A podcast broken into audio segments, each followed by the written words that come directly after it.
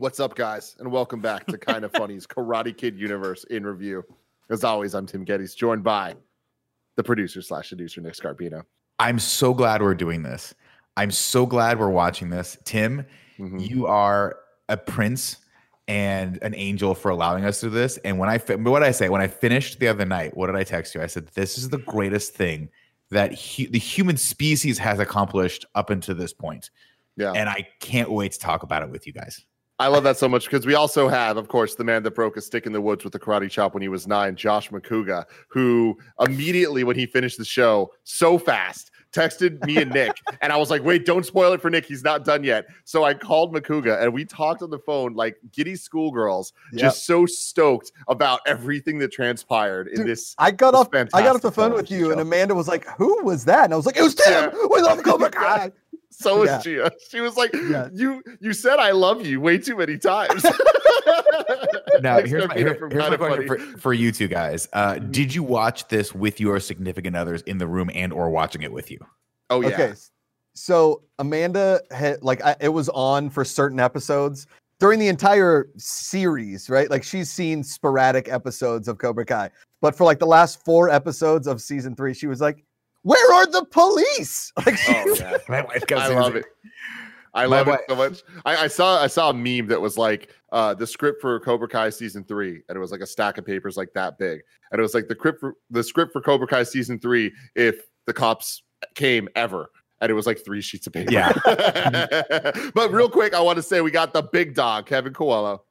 This is such a good show. Thank you so much, Tim, for bringing this into our world. God, I love it. love it. I I love that I cannot take credit for this. Believe It's how it Nick. ended. I I- I can't believe how season three ended. I can't believe I how season f- uh, two All ended. the seasons ended. All of seasons. Oh my god! No, Yeah. season one, I was like, oh, whoa, interesting. Kreese. Good resolution. Good resolution. Here's my thing. If if we Yeah, really want to give Grace. credit where credit is due, we have to give credit to Andy Cortez's YouTube Prime account, YouTube Red account, which Mm. I stole and watched the very first season of Cobra Kai on, and then watched a bunch of crazy videos so that his referral algorithm will be all out of whack. Mhm. Um, so Still Andy, I hasn't, want to it thank still you. hasn't repaired itself. Yeah. Oh, the it never Rifle. Andy Cortez joins us as well. Hey, everybody, I, I did this bit earlier, uh, but uh, look, I'm eating sushi. I'm eating sushi. Everybody, we did we did it earlier. It was funnier. You, You should like have it, been. Andy? You like I this don't thing? know how he's I don't like the this. It's sushi, but I'll first take a photo because I for this girl that I like. This is kind of funny in review each and every week on youtube.com slash kind of funny we do two different franchises in review next week thanks to your support we are starting two brand new franchises edgar wright and john wick. John could Wick. not be more excited for either of these. Let's go. Uh, and speaking of your support this whole month in january any new dollar we get on patreon.com slash kind of funny or kind of funny games goes towards our big annual kind of funny day goals and all the things that we're doing. Whole bunch of new interview series were announced and we've already hit the goals for them ninja turtles included. Kev how excited are you for that one? My God, I can't wait. There's so many good movies and bad ones. it's gonna be fun. Uh, but we got a whole bunch of fun stuff going on. What's up makuga Well, listen, you you the, the one of the greatest crossover franchises that nobody talks about is the uh, the amount of mentions of Bad Boys 2 in Hot Fuzz. Okay? Like, really That's Yeah. true. That's Yeah. true. But it's it's not That- a that's crossover, right? No, it's, don't they also just make- in their his their world? But it's it's Point Break also. I was gonna say they Point make an amazing Point Break reference. Where it's like, Lot have you ever fired Break. your gun into the air and gone, oh, But I that just wait. Goes to really validate the perfection that is Bad Boys 2 is how much they love Bad Boys 2 in Hot Fuzz. Now, the other one, which I think is a really good idea that has yet to be been started by me, but maybe through kind of funny, we can start a small business called Big Wick Energy, and it's just candles that smell like gunpowder from John Wick, basically. Oh, I think you're gonna say candles that smell like Keanu Reeves. I would buy that. or that too, don't- whatever. I We don't could know have what Keanu Reeves multiple. smells like. Yeah, we got to smell I don't Keanu know. Keanu Reeves. Reeves- Got to smell good. I was gonna Got it. say what what I was gonna interject with is Makuga, you keep pushing this uh this, this sort of bad guys uh, bad boys 2 propaganda on us. Yeah. And just keep in mind, we almost canceled the whole interview franchise because of Bad Boys. They did not like Just it. They did mind. not Keep like Bad. Boys, if you remember. until I remember- bad boys 3 Okay, I remember. It still hurts me to this day. Greg Miller and I still have a beef. Even if he doesn't think it's a beef, I am still very upset about it.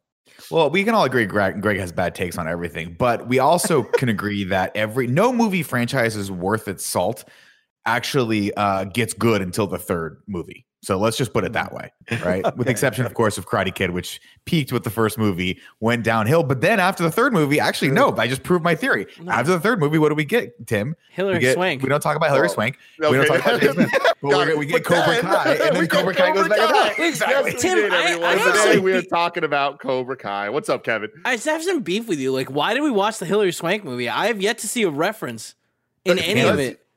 Oh, don't know. Wait, just wait, First bro. off, What do you mean? Just wait. Abound. No, no, just spoilers abound for everything. Like this is Karate Kid. Gloves are off. Fingerless gloves are on. It- it is just you. You do not watch this episode of interview until you've watched all of uh, Cobra Kai. You are doing a disservice to yourself. Uh, but Kev, the reason is I hadn't seen season three yet. I didn't know, but the creators of the show have said it's canon. That's why Oh, we're doing it. That's why I'm we telling did you it. right now, they have hundred percent reached out to Hilary Swank. She's a 100%. real actor, though. Like, she's busy. She's Yes. doing Okay. But I will remind you that Elizabeth Shue, correct me if I'm wrong, is an Academy Award nominated actress All that right. is in Correct. this series. I mean, that's So, way like- less than an Academy Award winning Hilary I Swank. mean, it's way You know more what I than mean? what Get any of swanked us dumb shits have. Guys, Look, I'll she was you what- milk. She was the milk mommy in the boys. All right? Mhm. that's That all was you need to know. God, Let me fair. tell you That's something so- real don't quick. like just t- before, used just quick, quick little Go tidbit is luckily enough, uh, we were able to interview the creators, executive producers, even Macchio. The only one we didn't get in was Billy Zabka on Collider Live a couple years ago. And one of the first questions I asked was, when will we see Hilary Swank? And they said, we've reached out to Hilary Swank a bunch of times, and it has never been said no to us. Okay. No. So Now, that's here's not the a thing. yes, but Here- it's but here's the also thing. not a no. So they reached out to Hilary Swank probably when I'll, I'll say this: the first two seasons, and Tim, correct me if I'm wrong, I'm wrong, were YouTube Red shows, right? Yeah. Premium, whatever So, you want to call it. Yeah. Premium, whatever it was.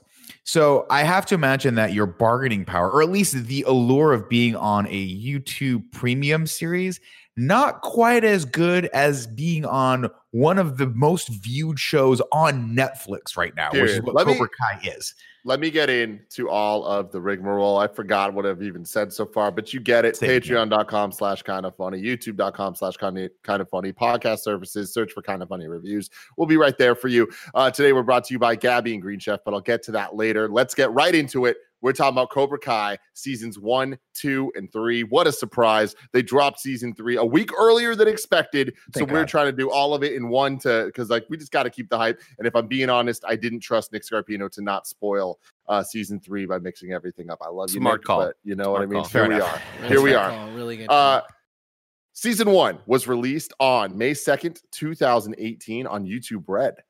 Season two, April 24th, 2019 on YouTube Premium when it changed names. Then it got sold to Netflix because YouTube was like, we're not making original content anymore because that's not working. Uh, but it worked on Netflix on August 29th. Seasons one and two both came to Netflix with the announcement of season three and four in the works. And they were a mega hit, making it some of Netflix's most popular Netflix content that they have. And if you've seen all the tweets and stuff over the last week, season three is also proving to be a major hit, which is extremely exciting to me. Uh, created by Josh Heald, who wrote Hot Tub Time Machine. Oh, You need a little drink of so water there. sense. Need a little That drink of water so there, Tim. sense. What's going on? Uh, there's a lot. Yeah, it's it's, Well, it's, course- it's a lot. Coors Banquet beer is heavy. It's a heavy beer. You think it's going to be good? It's Is not. it? No, it's not good. I don't know. If it's, It's heavy, not. but it's not good. Josh, I've never, I've never held a Coors in my life and thought it's going to be good. Never. Yeah. Well, Don't? I mean- Jon Hurwitz and Hayden Schlossberg co-wrote the Harold and Kumar movies, co-directed the second Harold and Kumar movie, and co-wrote and directed American Reunion. All of this is starting to make a lot of sense. A lot Nick. of Oh, yeah. yes. Now, wait, before we move on, where do we all come down on Hot Tub Time Machine being the greatest film of all time? Oh Jesus Christ! Man. It's a solid 7.8 out of 10. Maybe I an give, 8 it, I give it a six You and a know what? A good six I'm and a half, though. I'm done. It's good. It's good. I need to damn it. rewatch it. Oh, Nick's gone. Jesus Christ! He messes up broke the, camera, overlay. Yeah.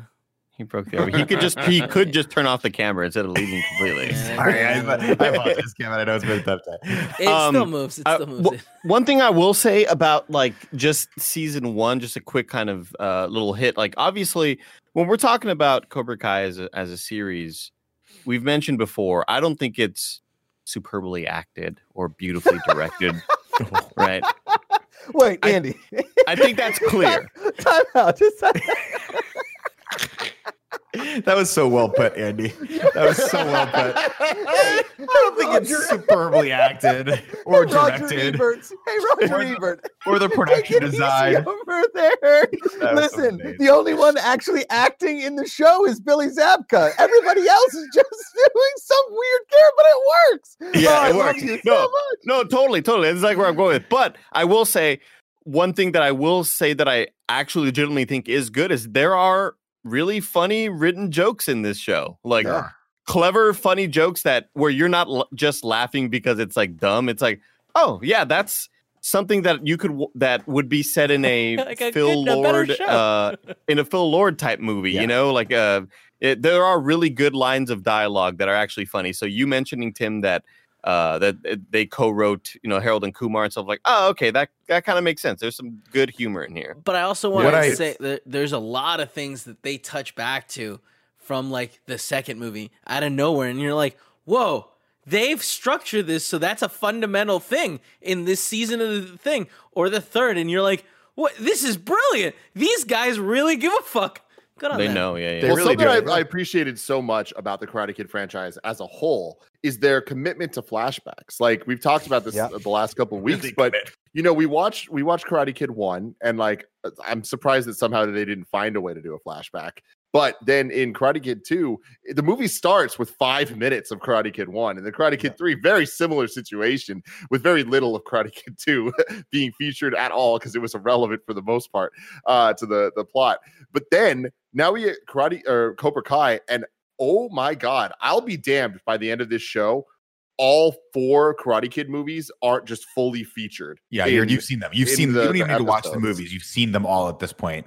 And but but see that speaks to the volume of how big of fans these guys are. And you know, I heard Ralph. I I, I watched an interview after um after I finished season three uh on a show called After Party, which Netflix is doing, where they talk. You know, I'm sure Ralph Macchio said this multiple times. Josh, he probably told you this, but he said one of the reasons that really drew him back to the series um where was the writer's commitment to the the universe the, he said these guys these guys karate kid is like on the same level as star wars and you really there was there's a way to do this show where it would have felt like they were just sort of being opportunistic and there's a way to do it where you feel like there is just so much love being put into this and these guys thankfully um, chose the latter. And I, I mean you literally get it's like if any of us like if it's like me if josh were to write the show and we're no offense to us josh way better writers like the, you get a sense that these guys really want to pay honor and like homage to the originality in the in the original movies and they get that across. And not only that tim but holy shit when those moments hit now granted they look nothing like the show No. it is like 1980s kodak film stock versus like modern digital cameras that are poorly color corrected in the show but those moments still fucking hit there's Mhm. a moment in like the second to last episode of the season or maybe it's the third episode of th- season three where he's talking about fear and he's talking to Sam about because she's suffering kind of some PTSD given because of the fight that she got in. It was really, really brutal. Psycho. and he and he goes, I know what you're going through. In my second tournament, I remember fear, and it cuts to Mike Barnes beating his ass, and it's that shot, man, that gets me every time. Where she's like, "What did you do?" And it cuts to Daniel and Mr. Miyagi face to face, and and Miyagi screams in his face, and he goes, "Hi, focus." And I'm like, god So. I'm in tears to my wife. I'm like, you don't understand. and she's like, at this point, by the way, she's watched three seasons with me. She goes, Nick, I get it. I understand. And I understand that I'm never going to understand it, but I understand. Wait, so Tim your, Tim your wife doesn't love it? Oh, she loves it, but Oh, okay. she doesn't love that every five seconds I stop to explain the reference. I was like, you don't understand. He, the kid said, you came in here and drop a challenge. You can't just leave. That's a, that's from the first movie. She's I- like, I- I get it. I, I get yelled at because I'm yelling from another room and she's Oh, trying I'm to watch it. I'm like, they're in Japan! Were they, were they in Japan or were they just in like uh, some they part were in of Japan. They They were were, in in Japan. Japan.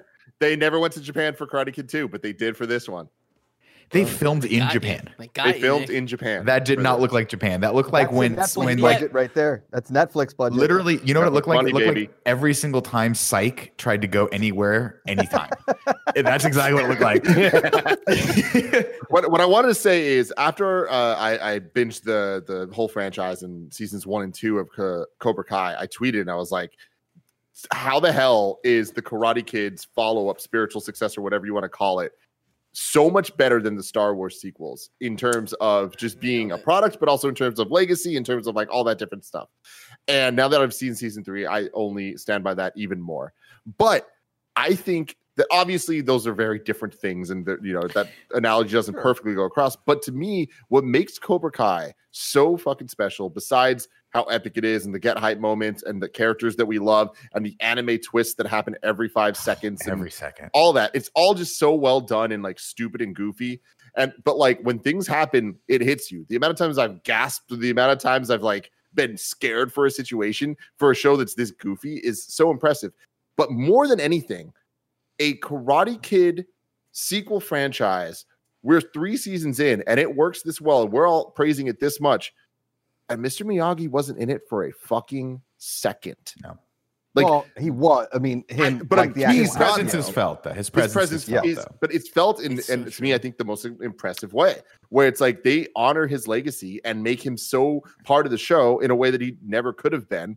And Yeah. it's not CG, and it's not, you know, like all this other stuff. It's just it's heartfelt shit that actually matters. Nick Scarpino. And I think to your point, Tim, one of the reasons why obviously you're being hyperbolic when you talk about, you know, you're comparing this to Star Wars. But I think one of the reasons why this does work and why it is so impactful is, and, and Macchio himself has talked about this, it's one of the things that drew him back to the series. They found a very fun and genius entry point, which was it's they could have so easily made this just a sequel to the third movie where at about Daniel Russo, but it's not. It doesn't start with him. It starts with Johnny Lawrence, and it's about Johnny Lawrence because it's about it's not about overcoming the bully. It's about what causes the bully to begin with, right? It's about that cycle of violence. And these guys, that is such a deep and meta thing that is sort of nicely wrapped in this simplistic concept. Because on the outset, when you see this, and I'm sure as a lot of people have, they see it and they go, "Oh my god, that's just like save like if they were doing a, the next Save by the Bell, right? Where you're not Totally. expecting anything more than just more Save by the Bell." This just goes so much deeper than it has any right to do, and it's it's it's just so impressive that they accomplished it. So with that, you know, we're, we're so far into this. We've been we've been talking about it for a long time. Makuga has seen it before. I've seen it before. Nick's seen it before, obviously, except for season three until now. But Andy, I've been so excited to get your thoughts on this. Give me the the Andy Cortez Cobra Kai seasons one, two, and three rundown. Man, so you know, starting off the series, um, I was like, fully Wait, real quick. I don't. I don't want to interrupt. Just real quick, Andy. You had never seen any of these movies before we started, right? correct, correct. Oh man. Yeah, This is correct. so cool. So- we introduced so you to this. yeah, so so obviously part one became one of my favorite movies of all time. Just period, Okay. full stop. Part two, I was not expecting it to go in the direction it went. I was kind of let down, but I'm. If I go back and watch it now, fully knowing what the franchise is now, I would appreciate it a lot more. That's why I loved part three so much because it was batshit crazy and I loved every second of it. It was so good. It was so entertaining and so bad, but I loved it. Yeah. And so going into Cobra Kai, I knew what to expect. You all primed me for this. You all told me, Andy, it, you know, do not expect, you know, high quality, you know, writing and a whole lot of stuff, but you're going to love it still. You're still going to love it. And and everybody was right. I, I I tweeted out during the Christmas break that uh, you know Tim makes a lot of great decisions. That kind of funny, but making us watch Cobra Kai is the best decision he's ever made us because I could have I could have never predicted in a million years that I would want to watch this show. And obviously Tim says no. You got to, you know, you, nobody gives credit to Nick for watching it early. But like. Nick likes stuff that I just It's bad. I have terrible. you I have terrible takes Yeah, on things yeah. most of the time, Yeah. and Yeah, that's and, and- and I realize that that that has probably hurt my reputation for actually when I actually do want you guys to watch these things. But if you remember, we wa- I wa- we were doing the morning show. I think back in the day, you and me, Andy, and I was like, I am. bl- I was blown away by how like how emotionally impactful the first season of Cobra Kai was for me. But it's always hard to tell because obviously with me and Makuga, you know, we grew up watching Karate Kid. Like that's a part of our DNA in the 80s. Right. And so to hear you talk, you know, about your impressions, I think really speaks volumes for the level of storytelling that's in all that's in this franchise.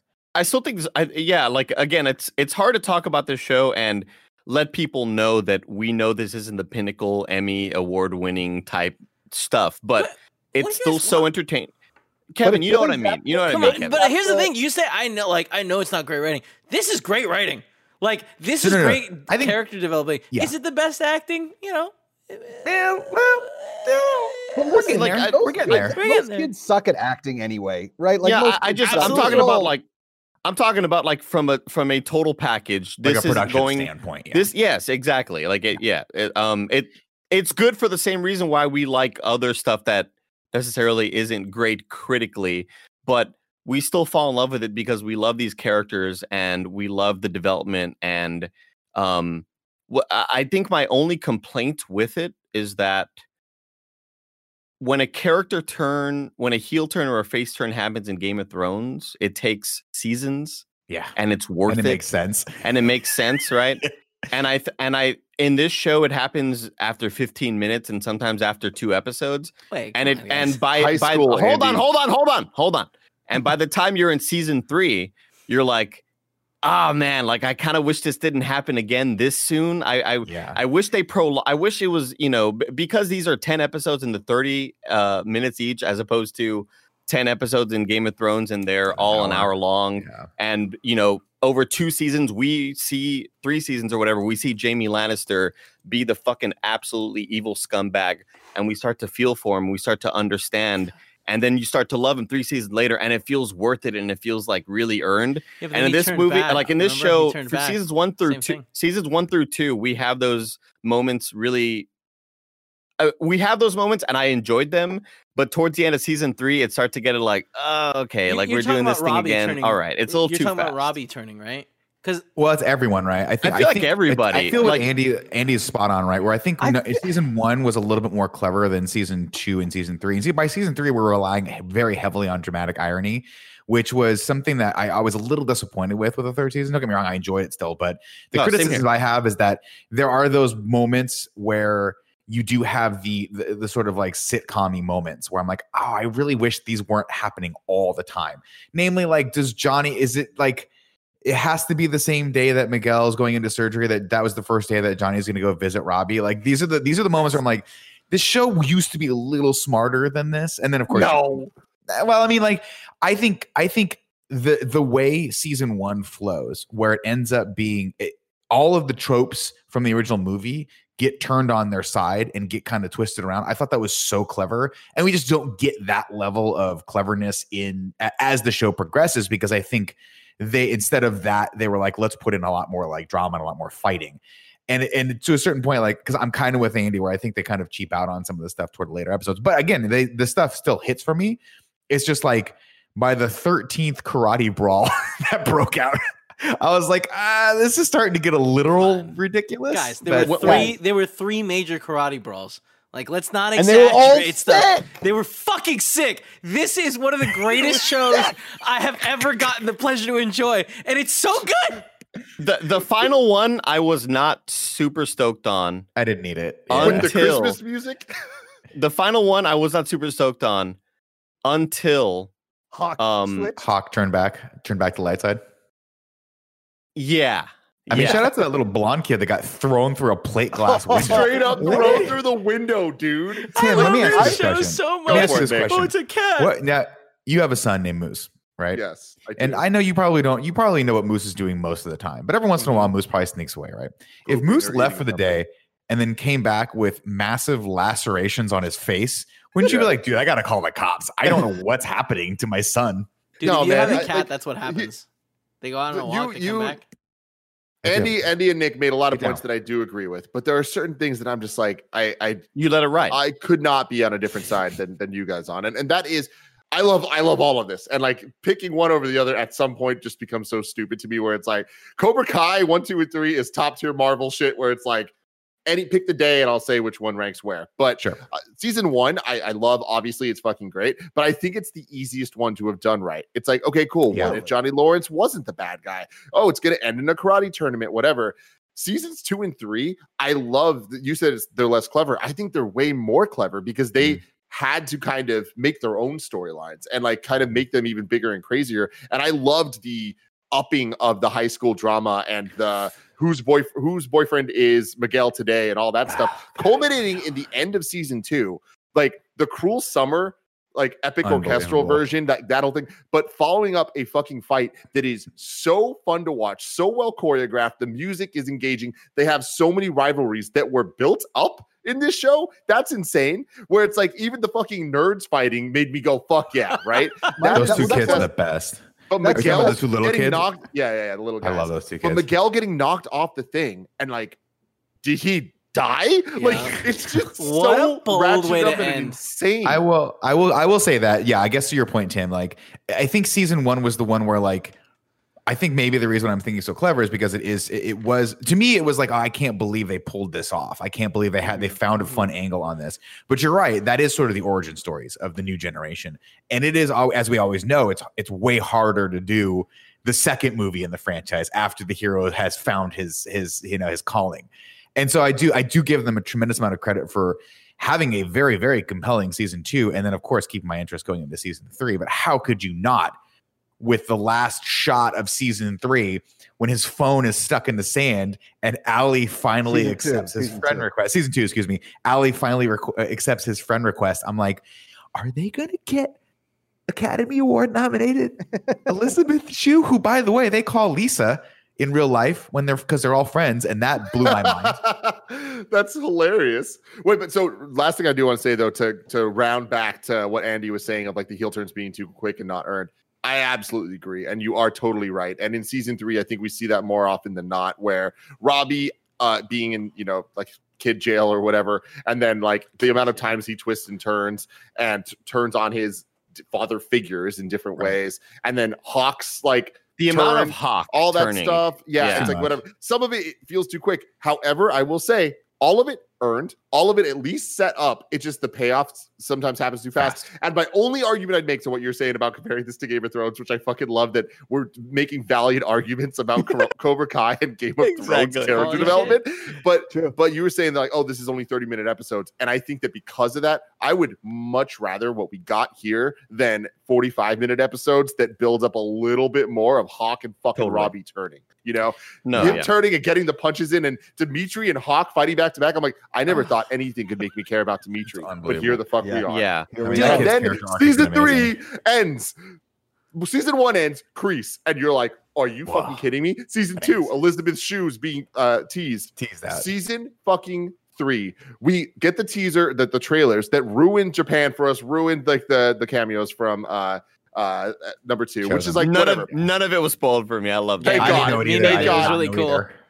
But I then cried. but then we get to the fucking end, and first off, Eagle Fang, goddamn karate, but Hilarious. teaming up with Cobra Eagles Kai, don't uh, have teaming fangs. up with Miyagi Do against Cobra Kai. That final shot of the two of them together, it's like, and then also the Kreese, uh, Terry Silver tease. Calling Like, Terry. Oh my god. holy No. fuck, this is amazing. the Kreese Terry Silver tease and how that had been getting built up the, The whole, whole time. because they It have is to so fight over a snake good. pit in Vietnam. Yep. It is the, the, most the most unbelievable backstory for Kreese ever made, and it's I was by the by the second flashback to Vietnam, I was like, I'm all in. Are they gonna fight over? I'm like, the guy's like, how deep is that pit? He's like, deep enough, but that's not the problem with it. And I was like, is it fucking filled with cobras? Is that what the? And it is a was, fucking and it Oh was. my god, it's so It is cool. the Is most that where you So- got Cobra Kai? it is the most Vince Cortez. Gilligan. It is the most Vince Gilligan Breaking Bad thing to start off the season, showing you something, and you're not quite sure what that Yeah. means, and we're not Where sure. go. We don't really remember. Like in my mind,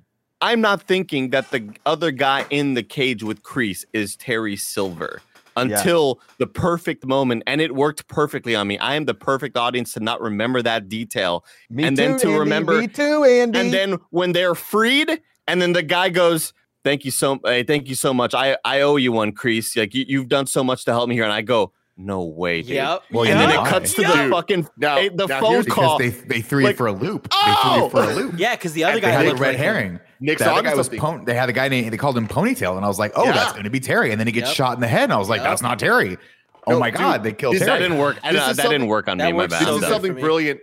something brilliant about this show that they did in season three was there there were three moments of built up red herrings that they did uh, for people that are super hardcore now Karate Kid fans.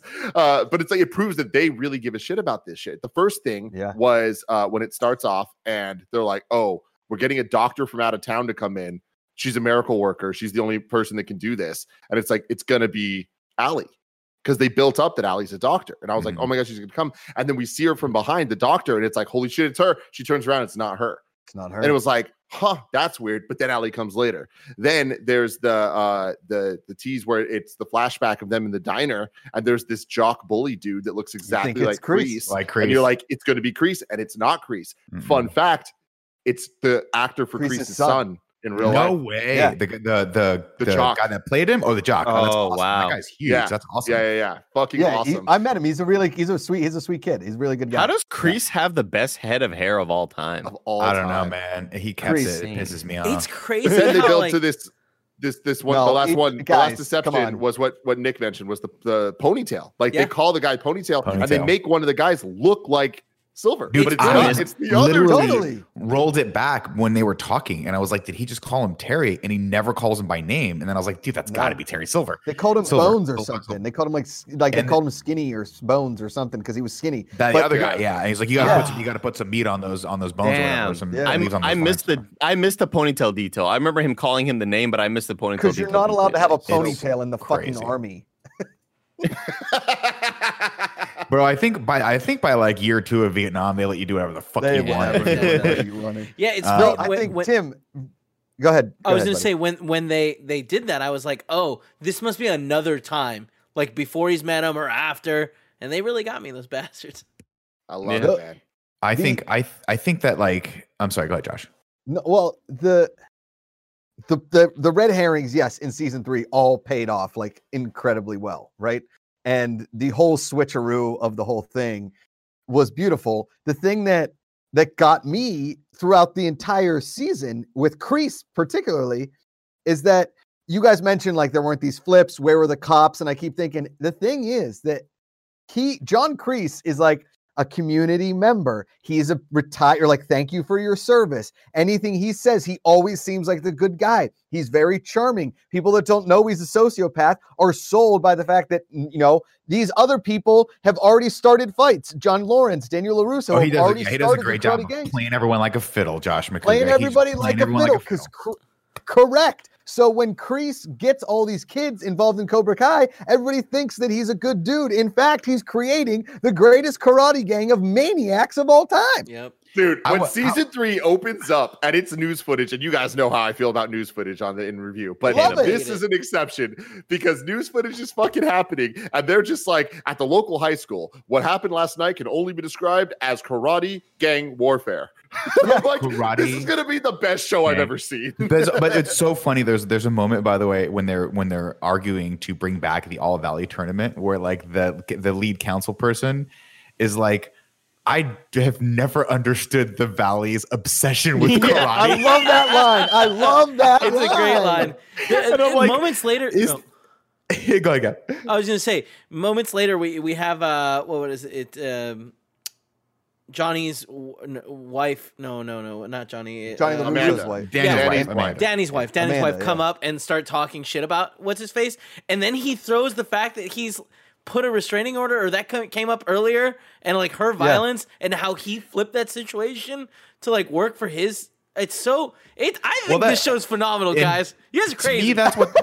to me, we're not crazy. We, we're all agreeing with you. To me, this uh, that's what's at the core of the show for me. Right, is that they they nail. There's a couple moments, uh, specifically at the end of season three, where Johnny and, and Daniel, I feel like, do actually make some really good progress toward re- like repairing a relationship or actually having a relationship where they both kind of admit that they that everything's not black and white and and that that you know Daniel even talks about how like Cobra Kai wants to operate in, in black and white he's like but Miyagi Do like you know operates in the gray area in the real world right? You can't have no mercy in the real world. You have to have you have to be willing to like judge every situation as it comes to you. But the show does such a good job at providing a set of circumstances where every character reacts and their reaction to it sometimes is positive and sometimes is negative just like it would be in the real world. And the adults make mistakes and they have to rectify those mistakes. The only thing that I, I'm a, I was a little disappointed with as we go on is that they drop some of those through lines in lieu of a little a few more uh, crazy action sequences. Like i didn't need them going and taking on the chop shop guys. I was Yeah. i was having a lot more fun with johnny and daniel in the car together like But giving each other it was shit, an like- awesome scene, Tim. Thank It- you. I- it, it was, was an a awesome- sick scene. Hold on, hold on, hold on. Like But I I, didn't get, need that. I get what you're saying of like action for action's sake. However, this is the Karate Kid franchise, and was that the first time we saw Johnny and Daniel kicking ass Fight together? together. And who were they fighting? A fucking group of people in an auto body place. It's like fan fiction taken to the nth degree. What? I- and, and I, to- and I totally I totally get that, but there's a moment where I'm like, the show has been so good at, at teaching people a lesson, right? Specifically, the lesson of like, hey, if you mess up, you got to make amends. You got to own up to your mistakes. You have to own up to the fact that, like, you know, there's a moment where Daniel and, and Johnny are like, you know, maybe I was a little bit of an asshole, and Daniel's like, yeah, maybe I could have been a little bit more sympathetic to your plight and all these things, and they really have those moments. But then, unfortunately, we have these other moments where they're like, it's totally acceptable to walk into someone's place of work and just beat the shit out of them No, for no reason but- and then be like had like martial law style. I'm like, we've lost, we've lost all of the ground we had with these lessons. But of course, we come full circle and we get those lessons again. Yeah, I mean, they're just the those thing. moments where I'm like, this is a little ridiculous. But all of those moments can I, are can I always piggyback backed off up. Kevin's? I was gonna say all Oh, of those just gonna- moments are backed uh backed up with like, hey, you fucked up. You shouldn't have started a fight there. Like after that, uh Larusso yells at Lawrence and is like, "What the fuck, Yeah. man? Like I didn't come out here to fight. Like they had, we had to defend ourselves." But I want Josh. to piggyback up Kevin real quick. Is that I think the most underrated performance in the series, including like season two when she makes fun of her husband all the time, is Amanda. And it, it's not because my wife's great name is. Amanda. That actress uh, came out of nowhere. oh all, man, killer. all three seasons has been an absolute standout. She totally scene- gives the entire series leverage, the right? scene where Because- she uh, go ahead. Sorry.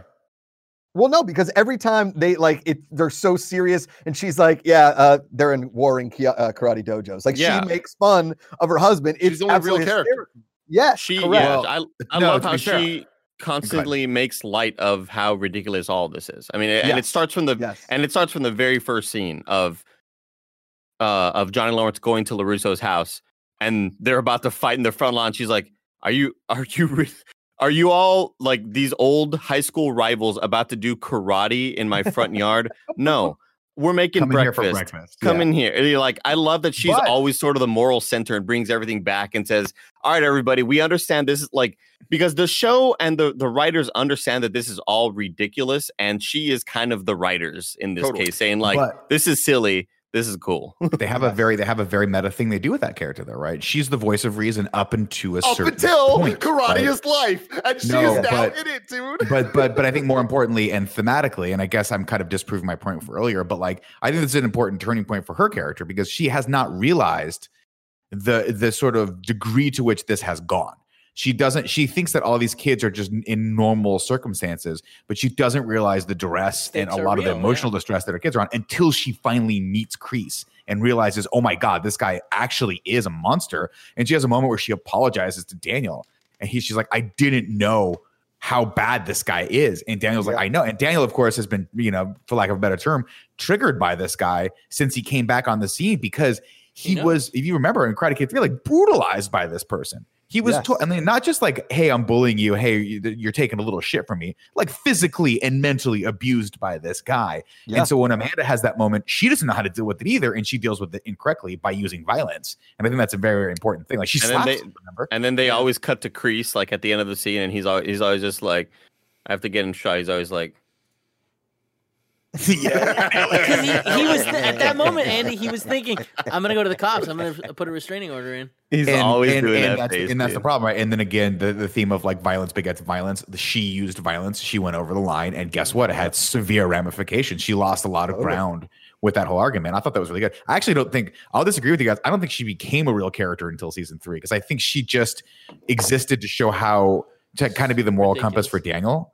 And then in this one, I think they, they gave her a lot more to do in season three. And I swear to God, two of my favorite episodes I think my, my top favorite episode is when they they go on the double date by accident. Oh, of course. It's amazing. In, So yeah, good. in the Mexican Yeah. restaurant. In the Mexican it's, restaurant. just- it's brilliant. Like Phenomenal. it's those moments that make this show like so much more special than just Because you want and them to be friends. Yeah. You just want them to get Yeah. over their bullshit Nick. and sit and have a drink and talk to each other. Nick, it's Totally. because all of this show is based on misunderstandings It and is. miscommunication. And if ego the and, people, inse- and if the people just talk to each other, if the daughter just tells Miguel, I was grounded, that's why I wasn't answering your text. Yep. Oh, okay, cool.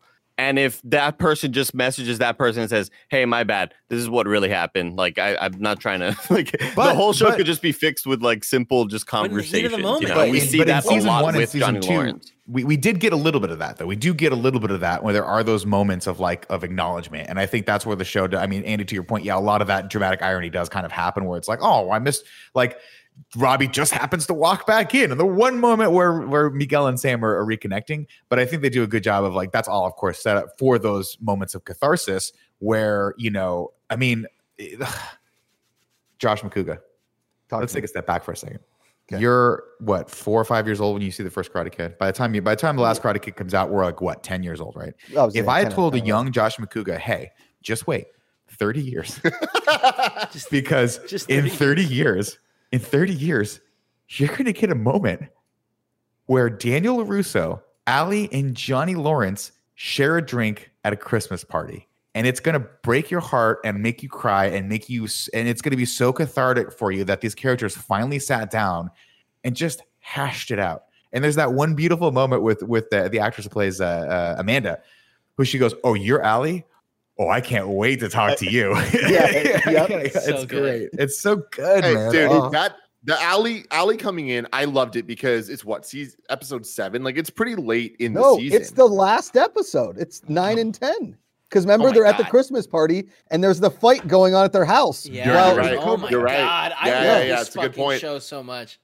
But I love, like- I love that, I love that Ali's character is used not just as a cameo, but actually as like somebody that really can connect with them. And we don't need the backstory because we already have it. We already but have it. It, it, she does such a good job of like getting the plot to progress and getting these characters to even grow. Like that's now behind them. These two guys were hung up on this girl to different extents, but they are now moving on. And I was feeling real, like Anxiety. heartbreak's not the word, but yeah, somewhere like like, nostalgia. like no, something where I'm like, loss, you know, I'm like, I'm watching this and it's entirely built up that like I should be rooting for Ali to be with Johnny, but I'm not Mhm. Because- I I was was scared. because Miguel's too. mom's out there, and there's nothing I want And more than the two of them hooked to up. get back together, Totally. man. Totally. Yeah. And like, but I oh, think deeper thought it than was so that, beautifully done. I think deeper than that, you know that them getting together is just a mistake. And Ali puts Oh, it yeah. in, perfect, in, per- in perfect terms, which is like, I needed this, but you can't live in the past. You got to Yeah. move on. Oh, And Johnny's yeah. like, You're it if you absolutely have right. I got to move on. And It that's was- Well, It and was that leads so beautifully into him realizing that they have to team up, right? That that him realizing I've been living in the past this whole time.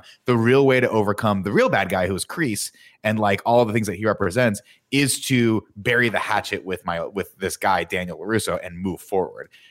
And man, Okay. when In the Air tonight starts playing Tim, Oh my god! I was like, Are you kidding me? I was like, who who's looking into my brain? Why There's did they know I needed There's this? Phil Collins. There's There's more Peter Cetera. Cetera? There- Yeah. All of the there was all of the music. But dude, as the Ugh. drum Tim, Yeah. he bow. Uh, we see Daniel Larusso Yeah, first, and we see all of Miyagi Do and all of Eagle Fang come in, and then he looks over as the drum break starts. And I was like, I, I'm like, Andy, they're gonna as the drum break starts, Johnny Lawrence is gonna walk in. I fucking knew, even though I knew it was gonna happen. Yep. I said it to myself. I know what's gonna happen.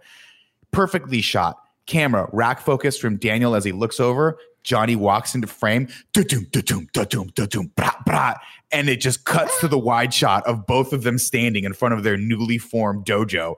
Okay. And I start fucking, I'm just like, I was don't- crying Don't look at me right now. Don't I look was at me." I was crying tears of joy. And this was a night where I accidentally like I woke up at six in the morning for no reason, couldn't fall back asleep, decided I'm gonna finish Cobra Kai because I started it the prior night, like around one in the morning or something like that. And unfortunately I followed up all that hype with Wonder Woman, but you know, we already talked about that. Um but oh my a- god, I'm in my bed just like I, I I'm so excited. The music is so is pumping, and then the John and then the Terry Silver tease happens, and I think it's like this season again. I didn't love the house fight. I felt like it was let's try to replicate the awesome school fight again. I don't think it was as good. Still enjoyed it though. Just don't think it Uncharted was as two, good. Uncharted three. Yeah. So so while while that whole house fight is happening, I'm like kind of underwhelming. We've seen this before, and I think it was done better in the school anyway. But I think those two moments just really encapsulated this whole season and made it all worth it. And god damn, I just I had tears in my eyes. I'm yelling in my room like at fucking nine in the morning.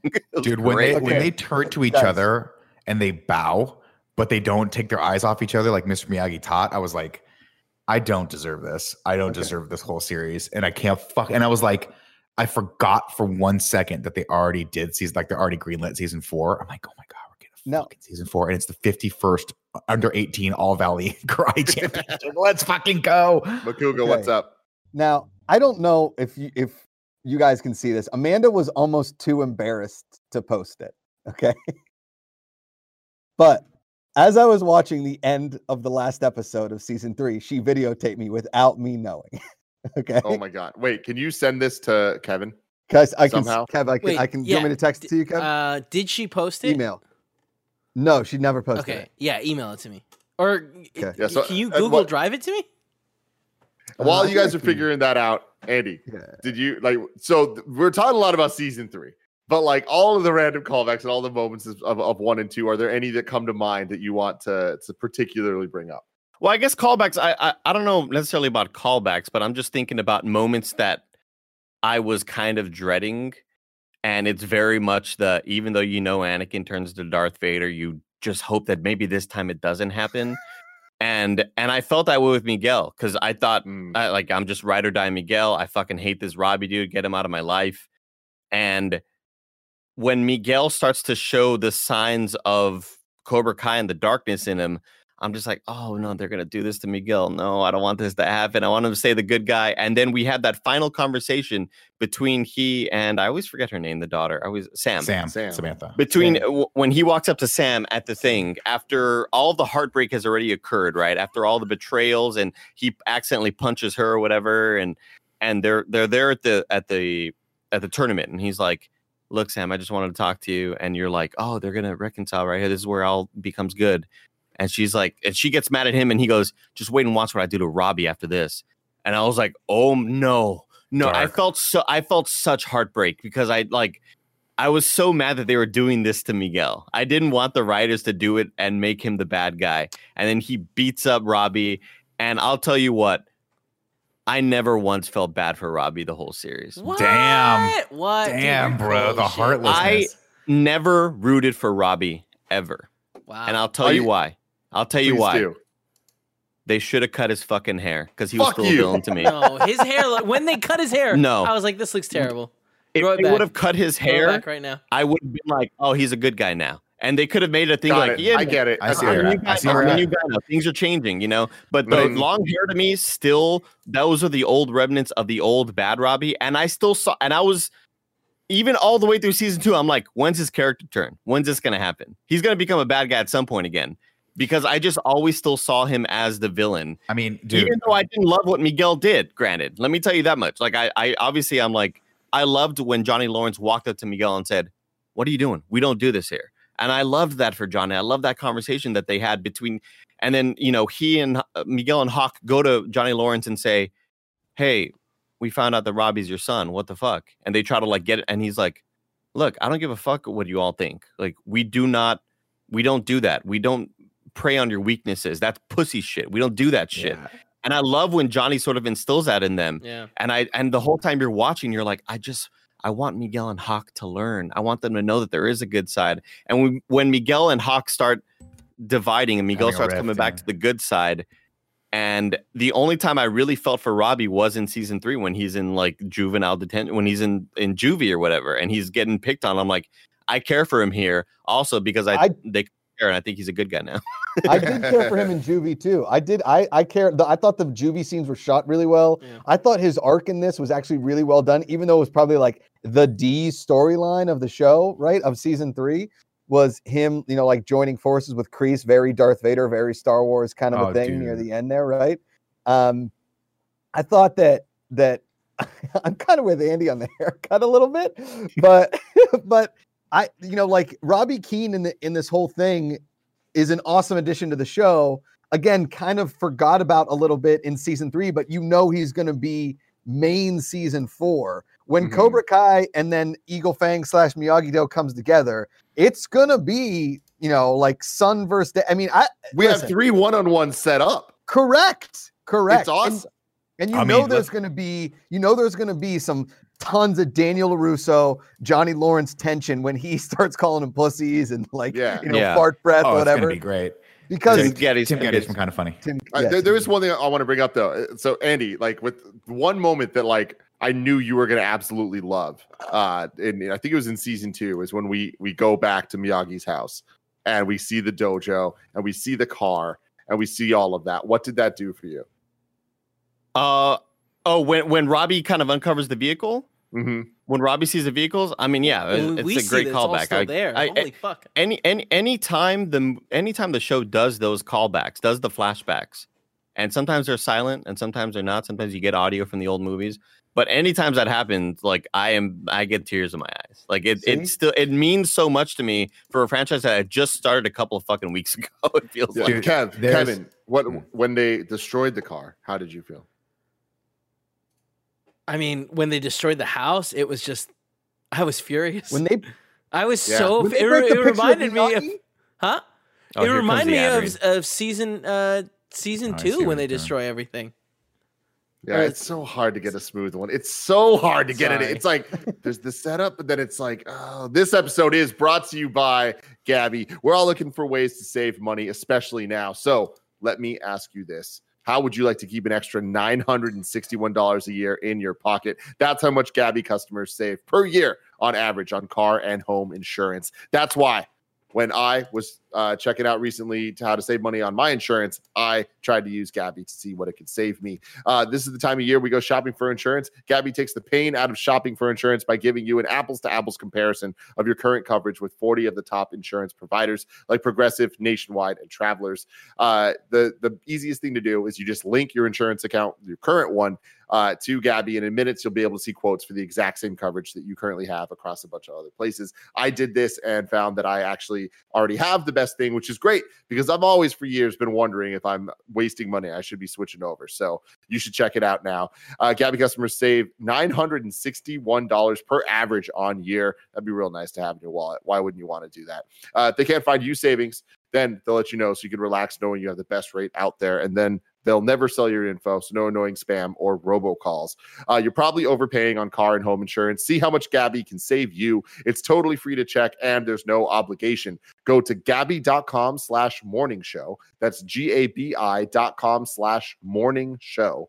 Gabi.com slash morning show to see how much Gabi can save you. And next up, shout out to Green Chef. Green Chef is the first USDA certified organic meal company. Green Chef makes eating well easy and affordable with plans to fit every lifestyle, whether you're keto, paleo, vegan, vegetarian, or just looking to eat healthier. There's a range of recipes to suit any diet or preference. Kevin's been using it, Joey's been using it, Blessing's been using it. I've had it a ton of times. Green Chef is real quality stuff, and we can help you get $90 off, including free shipping. Uh, Green Chef makes eating well easy and affordable with plans to fit every lifestyle. They're the first ever and only keto meal kit on the market. It makes sticking to a low carb lifestyle easy with recipes averaging only 14 net carbs each. Green Green Chef is the most sustainable meal kit, offsetting 100% of its direct carbon emissions and plastic packaging in every box. So you can feel great about what you're eating and how it got to your table you can go to greenchef.com slash morning show 90 and use code morning show 90 to get $90 off including free shipping. Uh recently gm made uh it was like a, a pork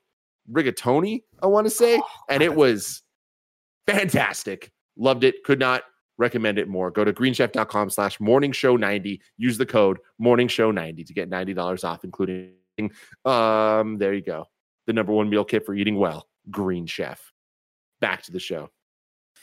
There's I will Tim, say the, the the vehicle getting damaged though, Tim, really, really heartbreaking. I know, I know. and I and I loved I loved Daniel's sort of visceral reaction to it. Mhm. I loved Mm. uh, again like the, you, you're supposed to kind of I get you're supposed to kind of not love Larusso in this show. He's supposed to be the goody two shoes kind of other side of things. But I, I don't know. To me, they are. I mean, we're talking Charles Xavier. We're talking Magneto. like really we were are. talking really Professor nailed X and Magneto at, at the end of the day. Exactly, dude. Like you, you, they're they're warring, but they kind of understand, but they're kind of friends, But I mean, they hate the each other, but you still love them both. Are you, uh, yeah, I don't think you're supposed to hate them. I kind of feel like they're they're making them both likable and also showing you where their issues come from, like why they 100%. they're kind Well, of in- assholes. And I think that's in, all in the first out. episode. There, you're supposed to hate Daniel Larusso. I didn't feel that way. Mm, You're not supposed to like him. I don't think He you're supposed to walks hate. up- You're you're definitely supposed to be annoyed by him. You're supposed You're to be like, supposed this to think he's a guy's douchebag. A douchebag. Yeah. Yeah, Totally. he walks up to Johnny Lawrence.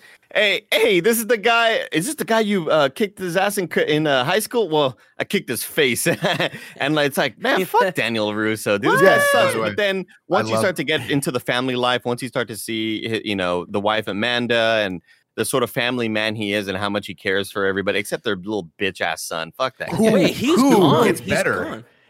No, he's in He- the third they gave one. him the Freddie Fernandez. They gave him the Freddie Fernandez treatment. no, in he's in the third three. one. He's in He's season in the For three. third like a minute, Nick. Yeah, you remember Kevin, he's, but he's Kevin, like he really lost tall. a, he grew up. Kevin, he lost a lot of weight in season three. Wait, He's Yeah. in one shot. well, what does he do?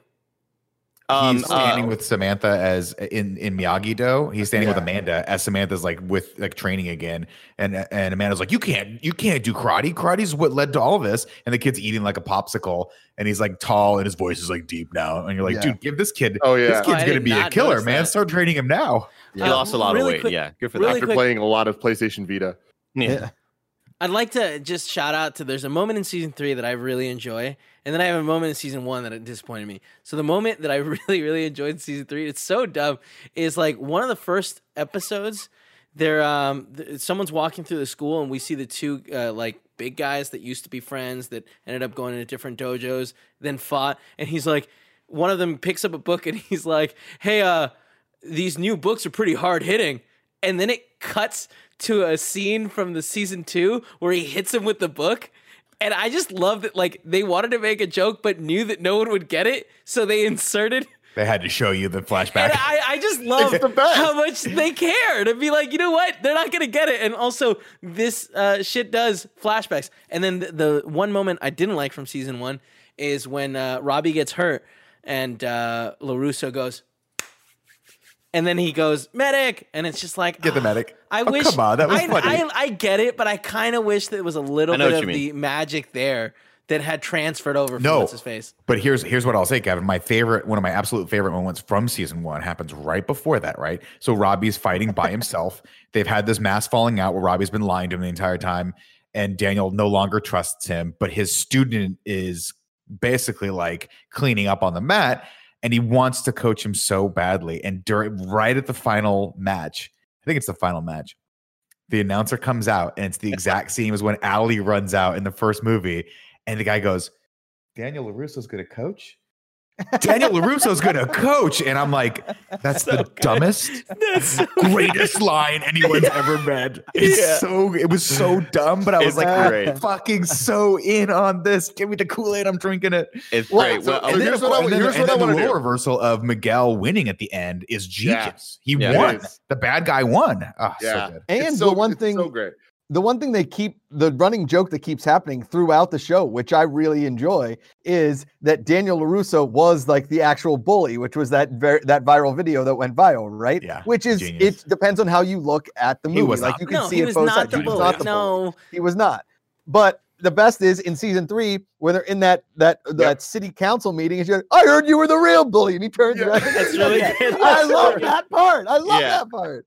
it's so so damn great. So what I want to do now is I, I want to to get into the plot. Uh Sure. Nick, do you wanna do you wanna hit that off?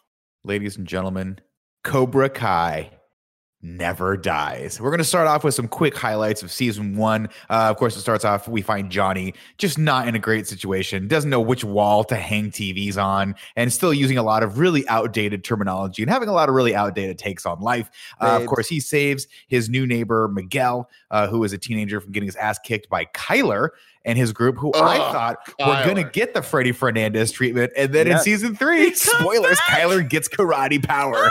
Uh, Johnny saves dude Miguel from getting sucks. dude. He's Mhm. aw- that guy. That actor is awesome, playing that role perfectly in my Like, opinion. I mean, but first off, like I- I think he's younger than most of the actors on the show. Like, well, this dude looks like he's 38. His hairline is like way up yeah. there, dude. He's a Yeah. 45 year old man.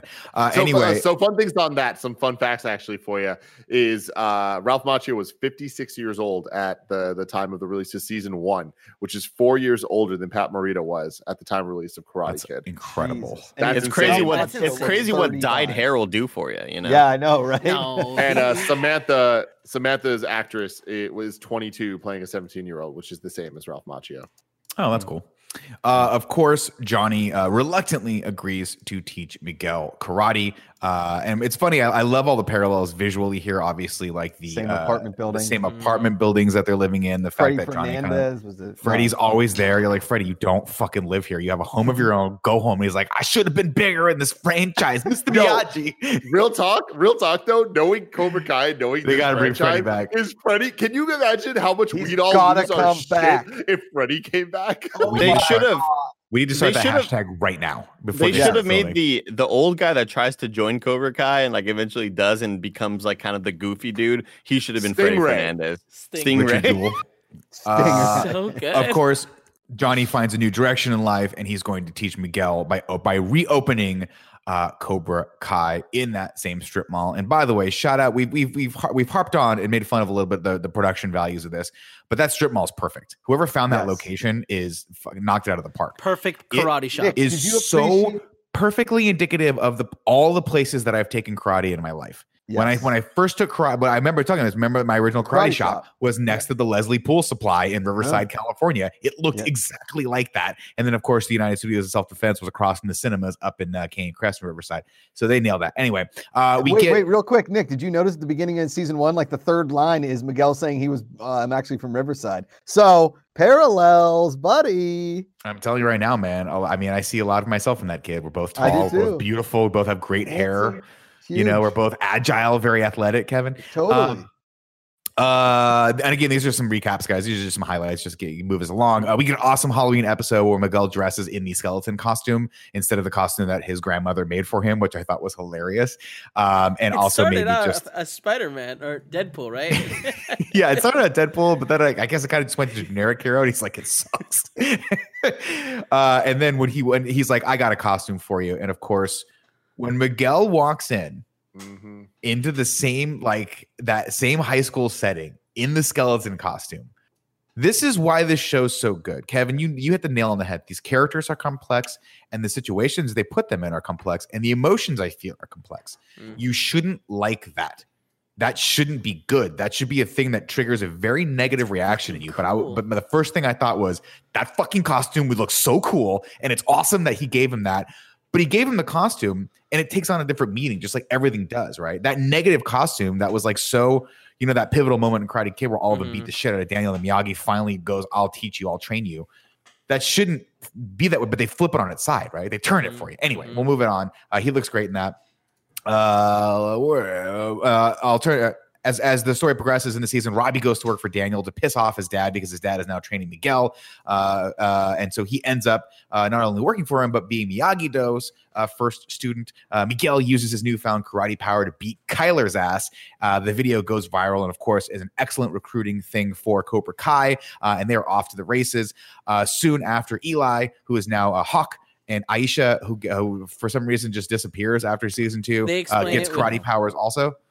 They, they, I mean, they're just actually, it makes total sense that if Yeah. the fucking your kid got into a giant de- death-defying brawl with someone that wound up with someone in a coma, you'd probably be like, "You're fucking genius." School. Was- Yeah, the Her- directors, the writer said that they didn't have a space for her. They didn't really know where to put her. Like, which is kind of shitty, yeah. honestly. so. That's shit. Like from 'Cause, like, some Moon behind the scenes has- shit that I've read, seems pretty bad. Really? Hmm. But I don't know. Yeah, of like why that actress isn't returning. That It's just sucks. like seems You know- like she was written out. That's unfortunate because I really liked that character. Yeah, I liked her too. too. Like I, I feel like it was Um, that was the first uh, character that connected uh, uh, Miyagi Do. both factions. Sam. Yeah, I mean, that was that was the moment, but also that was the first. She when she comes into the dojo, I think she actually is the first student to come in, right? she's the well, she's And- the second student.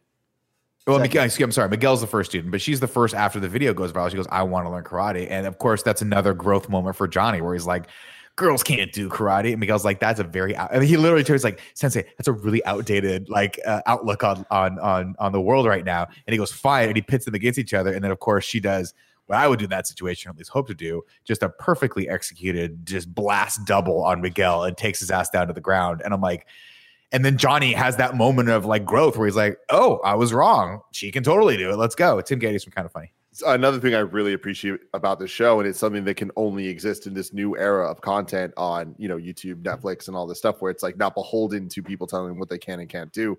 Like Johnny Lawrence's character in this show, he starts off he is racist, like blatantly racist to a point oh, where it's like sexist, not- horrible. it's it's you'd think starting Cobra Kai where it's like, oh, it's Johnny Lawrence and like was Daniel the bully? Like we all heard that pitch. But seeing this, it's like they started off and it's like, no, Johnny Lawrence is not the good guy. Like he is not a great he's dude. bad. It is 2020 and he's a bad guy. And you know, he beats up fucking kids. And it's like uh, like so much shit happens quickly.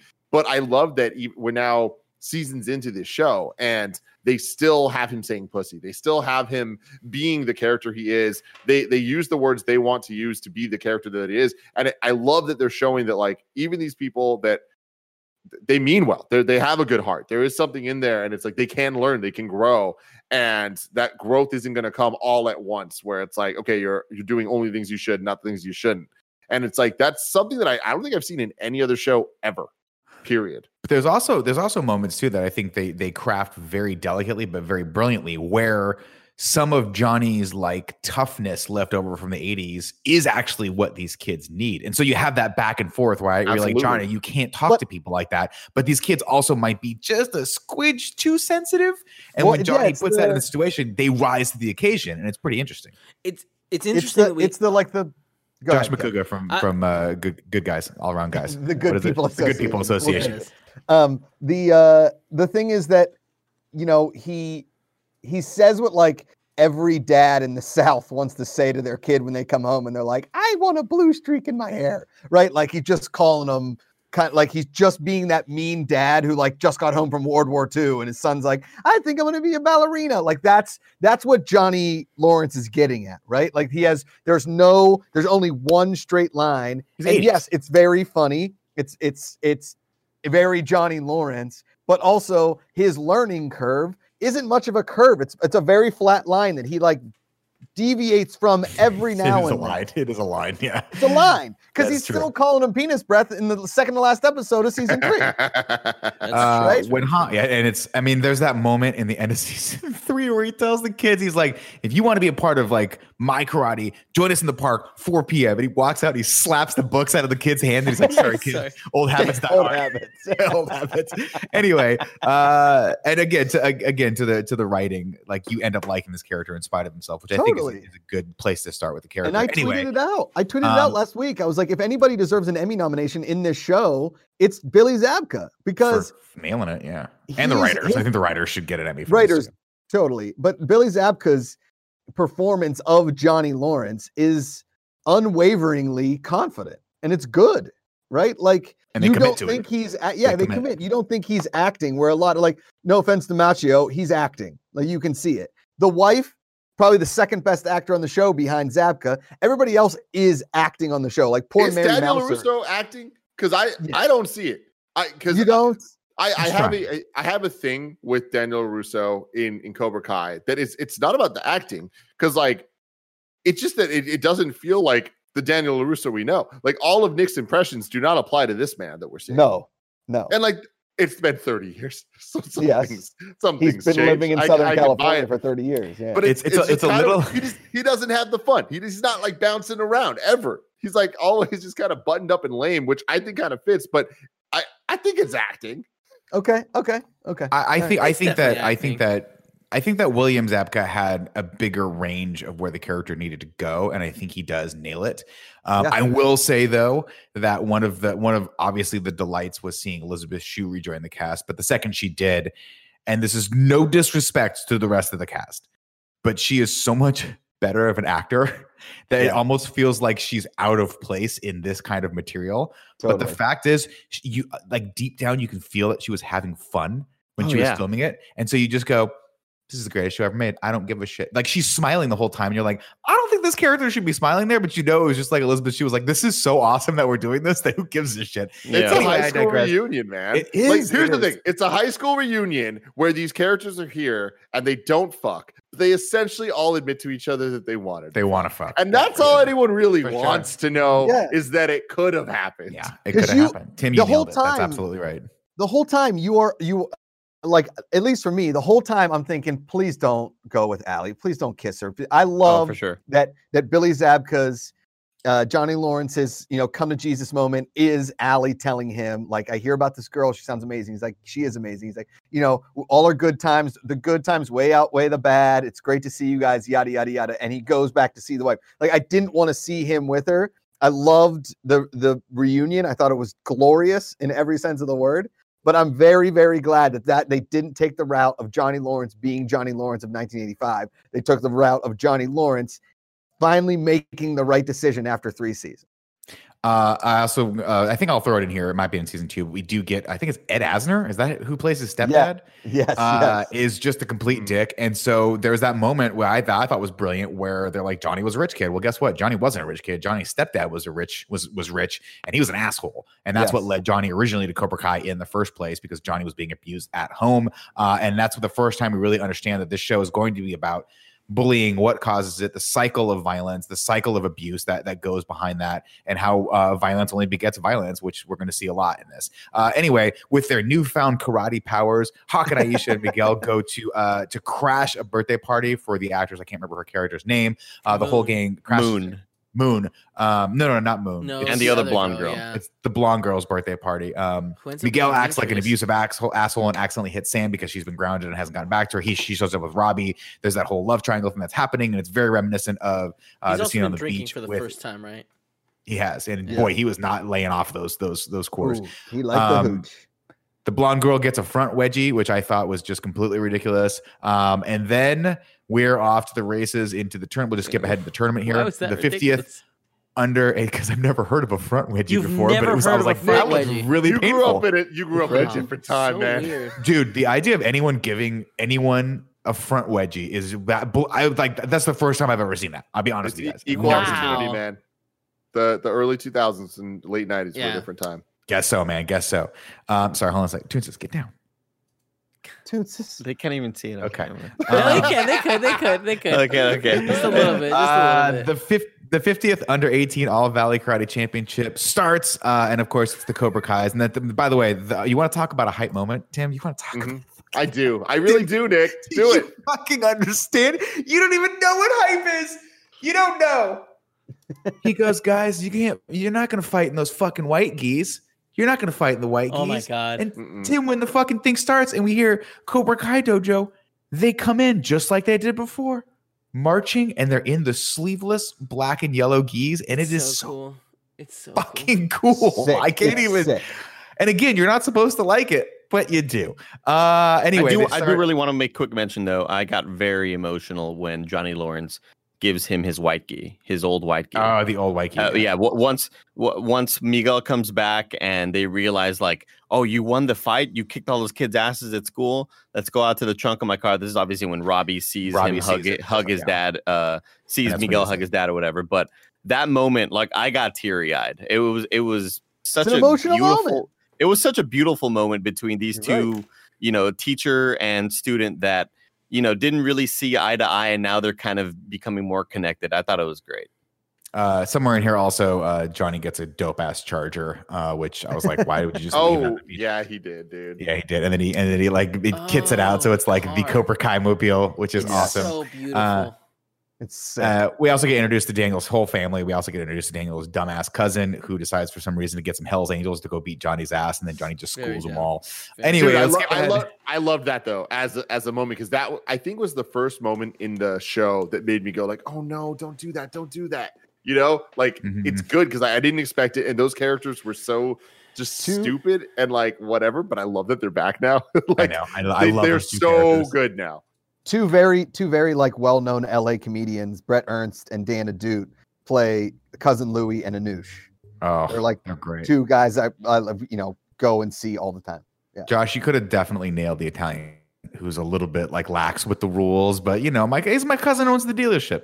Hey, Well, so cou- so cousin Louis is cousin Louis the son of the Of uncle that we Uncle saw. Louis. Yes. Yes, I love Yes. it. Oh I god, love that's a good a genius. I throwback. didn't even know. And Uh, I like anyway, that his mom, his mom's really only in like season one and part of season two, really. Oh, Oh, yeah. god, that's right. But she's so she's when, she, when in we see her, she's so great. It's Yeah. so great to see her back. Yeah. Uh, anyway, we go to the competition. Miguel and and the Cobra Kai's are of course cleaning house. Miguel gets to the finals. Robbie gets to the finals. Uh, Robbie injures his shoulder, unfortunately, which Miguel uses to his advantage to win. Um, and I love this because it's not supposed to go down that way. And if you remember, Daniel injured his knee, but pushed through, and Robbie just di- uh, was he just couldn't do it, man. And Miguel ends up winning. And it's conflicting, right? Because you've been with Miguel the whole time. You're kind of rooting for both of them, but Miguel has turned to the dark side at this point. You don't want him to win, but he does, and thus solidifies Cobra Kai uh, so much so that the flare has gone up into the sky. And who should see that, Kevin? That's right, John Kreese. He's Kreese. back. He comes back, and his hair is just The most anime silhouetted look in the doorway, Oh, yeah. walking there smoking the cigar, and you're like, no way are they doing this right now. They are, buddy. They are. They are. And I love, Oh. by the way, in season three, he gets the cutout back, but it's a new cutout of him, Yeah. a new standee of him. Hilarious. Uh, season two starts, and Johnny has let Kreese back into his life. And after much debate, he allows him to come and, and be a co-sensei with him. Uh, but immediately, it's not it's it's not long before Kreese dis- uh, starts poisoning the students with his brand of no mercy. We've been introduced to that idea as well, which Johnny has now trying to dial back because Miguel and Hawk, uh, quote unquote, were dishonorable uh, by using someone's injury against them. You have to fight someone. He said, they said it, and I quote, "It's a pussy move to uh, to beat someone when they're not at their best. Uh, you got to fight people when they're the best if you want to be the best." Uh, Robbie ha- has ostensibly moved in with LaRusso's now because his mother has absconded to Cabo, uh, and he tries his hardest not. He tries his hardest not to make out with Sam Tim, and you think to yourself, "Yeah, fucking right." Make out. They're gonna yeah, fucking right. First off, you put, I mean, this is, this is why I don't have kids because you have kids and you let that little long haired bastard in, he's going to make out with your daughter at some true. point. Totally. You're not keeping true. You those, gotta watch you're not keeping the those two kids kids away. ponytails. He Let's might be be honest. one of the He- most beautiful as- human beings I've seen since Brink. Like He's it's good-looking just a beautiful thing. Oh my Yeah. God, he does look like, no, he He's- looks like, he's Brink. He could be he the, looks- uh, like a bad guy in It's Brink. the like it's the same '90s hairstyle from Airborne and Brink. Airborne, Airborne. it's- It's the butt cut. It's the butt cut. it's the so cut. good.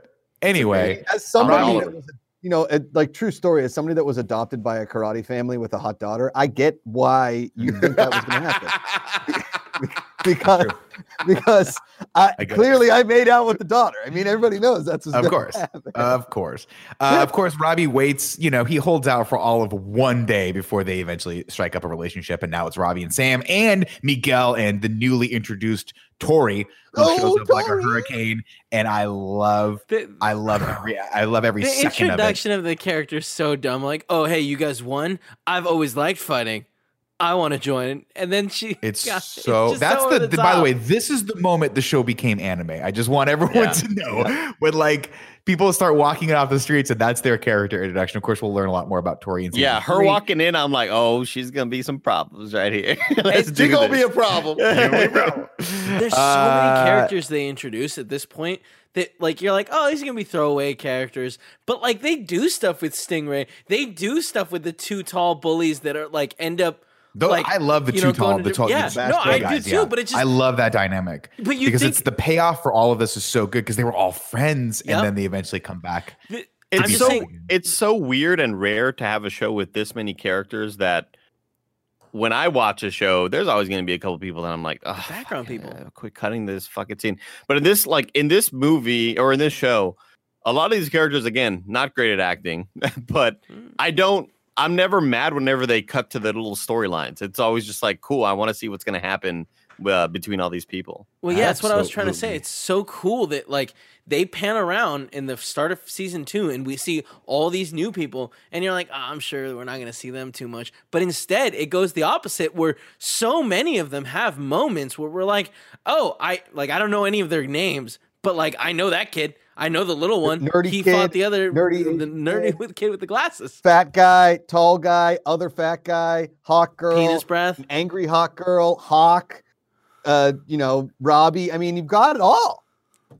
Hawk is the only one that I feel like they could have done a little bit more with that character because he quickly becomes the one note socio psychopath. Then I think it's unfortunate did, that they though. did that to that character because I think well they eventually do, but in Yeah. all of season two you just fucking hate him. You just He got well, he got bullied. I mean, and he he- got bullied because of his lip. But You also, what? did any of you guys ever go to a karate party in high school and have to drink while standing on one leg? Because I didn't, and I'm a little bummed about it. Yeah, Josh, if you well- want, very when this well, whole my pal. pandemic is over, we can do just that. We'll do we'll Yes! do uh, chair or stool drinking, whatever Nick- the fuck they did. Anyway, Yes. We have we have that one Kevin, moment where. Yeah, we, We have we that can one do moment it. where I Hawk- get pony. we have the moment where Hawk is talking to uh the other nerd. Forget his name. Demetri. Eli. Demetri. Oh, Demetri. Yeah, Dimi- uh, Demetri and Hawk are sitting on the couch, and he's like, "You hear about the new Doctor Who? Uh, oh, i- is is he good? Oh, she's great. Oh, really? No way." And you start to see those little small moments, and you're Yeah. like, "Oh, this is gonna be this is where the turn might begin," and then the turn doesn't happen there. And you every time you think there's going to be a turn, there isn't. But then when we finally get the turn, it doesn't make any fucking sense, and No, it that's what makes no really bummed me out with Hawk. it's unfortunate. Yeah. They but also dropped just, just I, and I, I totally agree with you like i said earlier but i love hawk just in general like him the lip thing then becoming hawk having the mohawk changing the color of the mohawk getting the tattoo getting the moon tattoo that if you notice in season three turns into Becomes the a Grim Grim Reaper. reaper yeah. it's just so fucking great the Sick. dumb little things that they add Yeah. nick i don't know I, I i i haven't seen season two for about a month now but uh did we skip past the part of learning the balance on the in the pond We- of miyagi do I think Oh, I don't have that in my up. notes, but that's kind of happening as this is all going. Okay, on. either way, I fucking love it. This is Yes. probably the first scene in the entire franchise so far of Cobra Kai that I'm like, this is pure Karate Kid goodness. Of Mhm. they're learning a lesson with all of this, them learning together to to balance it all out. I was like, I have chills from head to toe for five minutes straight. Yeah, Good. and then it all pays off in when they fight in the mall and they're in the Mhm, food court, and we have the top-down shot of Robbie and Samantha fighting, and then it cuts to the top-down shot of them on the pond doing the same thing, and it's the coolest, like stupid, really So gimmicky, gimmicky, cheesy so video trick. But it It's works. so But it good, works. dude. It's What so it is. fucking good. It is what it is. Sick. Um, more highlights. Eli trashes the Miyagi Do dojo and steals the Medal of Honor, which of course he shows them. when, they, when they all go out and fight in the park.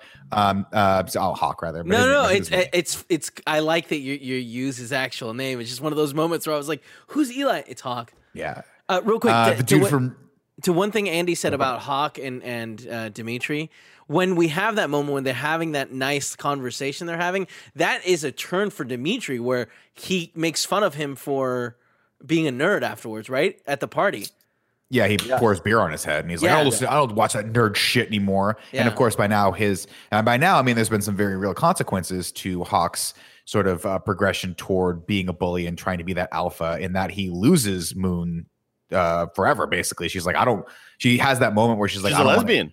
I don't want to date you. I'm I don't want to date a bully, is what she says to him, and then moves on, and of course moves on to a relationship uh, with someone else. Um, but I think he has an it- like that's what's so crazy about watching this is when you watch these characters go through, you just want to pull them aside and have someone fucking talk to them, Dude. and they just it's just ah, it's so hard to watch. Anyway, I love I love that moment where Moon where Moon kisses the girl that he was gonna go try to hit on. Like, yeah, fuck you, Hawk. Go fuck yourself. But little but bit. to his to his credit, to his credit, Demetri says she looks really happy, and he goes, she does. Like he doesn't have any he doesn't have any issue with her sexuality. He's just re- he's just having a hard time rectifying the fact that he's been the impetus and the cause of their breakup to begin with. He just And doesn't I- want to admit that to himself. I love the the like the secondary hot girls from West Valley High because they look very West Valley High. Like, you know, blonde, kind of bubbly, you know, hot, the the cheerleaderish kind of a thing, but also West Valley.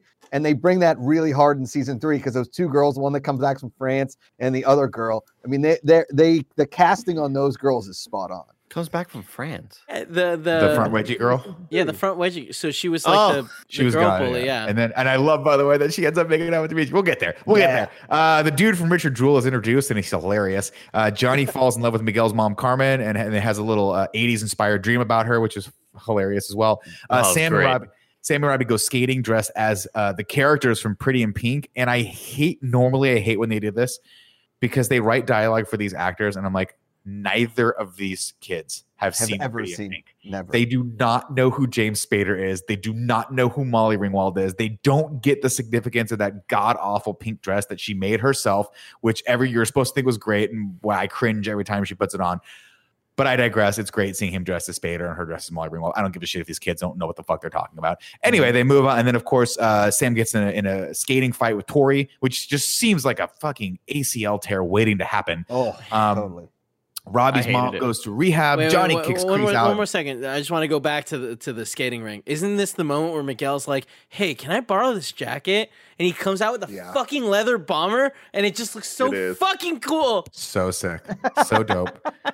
Tim, put it back on. What the fuck are you doing? It's way too, Put it too hot. It's cold. back It's a on. Tim doesn't know how right to commit. Get another course here. and put it back on, my friend. We got one half a page left of this. Get him a banquet. Uh, Get him a banquet. Johnny Johnny kicks Kreese out of Cobra Kai in an attempt to salvage uh, the soul of his dojo for not once, not twice, but I guess a third time at this point. Uh, Johnny and Daniel double date, and I love this episode so much because it's the first time these characters actually get a chance to talk and, ta- and talk about their feelings to each other. Uh, Sam gets drunk uh, with what was Josh was talking about before, which I guess is something that kids do nowadays. Tim, I didn't grow up in the '90s, but is that what kids do? They just want to stand on chairs and drink beer until one of them falls off. It sounds the like I mean, 90s, honestly- like 2010, yeah. I've never Yeah. seen that. 2018. I've, I've never seen it happen, but I'm not shocked. Have you seen TikTok, Andy? That's Yeah. fair. No. Uh, and then. Uh, which of course uh, say, uh, robbie being stupid instead of taking her back home he takes her to johnny's instead and johnny instead of being any like no adult would do this but johnny does it anyway he would imme- i mean christ's sake he would he's not stupid he would immediately call daniel and be like your daughter is here Can you Yeah, please come pick her up?" But, but but that's Johnny Lawrence, man. Johnny Well, Lawrence doesn't. He doesn't he play by stupid. your rules, Nick. You he, idiot. he's trying to it, it, it- to his to his credit or not his credit to his defense i guess he's trying to rekindle his relationship with his son and be cool but he makes the absolute wrong choice here and we know that because daniel comes in frazzled the next day kicks the door down and they get into a fight uh, and then sam Fucking he, he so pulls cool. sam out uh, the and TV then falls Wait, they break the TV. yeah. Yeah. uh, I forgot to mention at the party, Sam kisses Miguel, which Tori sees. Of course, Tori waits till instead of blowing up at that moment uh, because the cops come. Tori waits till the next day, where she comes over the loudspeaker and straight calls Sam out. And at this point, I'm like, oh, there's Called going to be a sh- bitch. I'm like, at this point, Tim, because I'm, you know, I'm not a visionary. Okay. I have a mm-hmm. very small minded person. I don't have an imagination. I don't really understand how things work. My phone is magic to me. Okay. I'm thinking they're going to fight in the parking lot after school. In what I no reality could I have fucking imagined that a school wide brawl would break out So rad. a la Daredevil season one, where it's just one continuous shot. It's So Mantis comes. What's his name? Not Mantis, man. Stingray comes in and slaps someone in the back of the fucking knee, starts wrecking shit. Every you get all of the pair offs that you wanted to see. Tim, the X Men versus the Magnetos people. They all come. They're all paired It's- up. The two big guys, the two little guys. Everyone's fighting who they're supposed to fight. It's literally like one of those old arcade games where like Marge Simpson or like the Ninja Turtles or the or even the X-Men video game where you're all fighting four on four, but you all got to fight different people as you're walking across. Brilliant. It's Dude, Kevin, Kevin brought this up earlier. The the scene about the like the this book looks like it hits or whatever, and then we get the flashback, and Kevin was like, "It's it's because no one would remember that." I remembered it, Kevin. I remembered it because I've watched this scene fifteen fucking times. Are you kidding me? Like this this I don't think that Cobra Kai or Karate Kid could ever be as good as this five minute section. Is it five minutes? Is it ten minutes? I Oh, don't it's know. like It's so Timeless. Five minutes. It's Yeah, timeless. it is. Feels It like is the amazing ra- seconds. it is the red, uh, or it was the raid. It is hmm Yes, again the. Daredevil. It is. Yep. It, it was so intense, and I'm watching it, just cheering in my bed. I laughed so hard when Miguel is just running down the hallway when the when uh, right after Tori sort of gets on the loudspeaker and he's running. I'm like, bro, Miguel damage control Robbie. dog, damage control dog. You gotta go fucking save you this gotta shit. work. Good luck, and then bro. the fight, Good luck. the fight breaks out, and it is just it's nonstop, one shot, sort of like. Dude. How is this existing in a high school? Guys. I don't care. It's anime. Well, the and it's teachers come out and like they get their asses beat too, and like they get to the point The where they're teachers like, come out and they're like, this. "No." we're not, no, we're not. This is not our job." I don't I get love paid it. enough I for this. love it. Yeah. I Um, love I love the one- Stingray being there, kind of being like, yeah, yeah, sure, fucking whatever, like pretending he's a security guard and still getting in on the fight. It's so great. He was getting I expected to hate it. Stingray. I thought he was going to be the worst character, and I still enjoyed the parts that he was Dude, in. he- Oh my He's god, lovable the, moron. the like He taps shows on up the the- flag thing when he pops up and he wins. I lost my shit.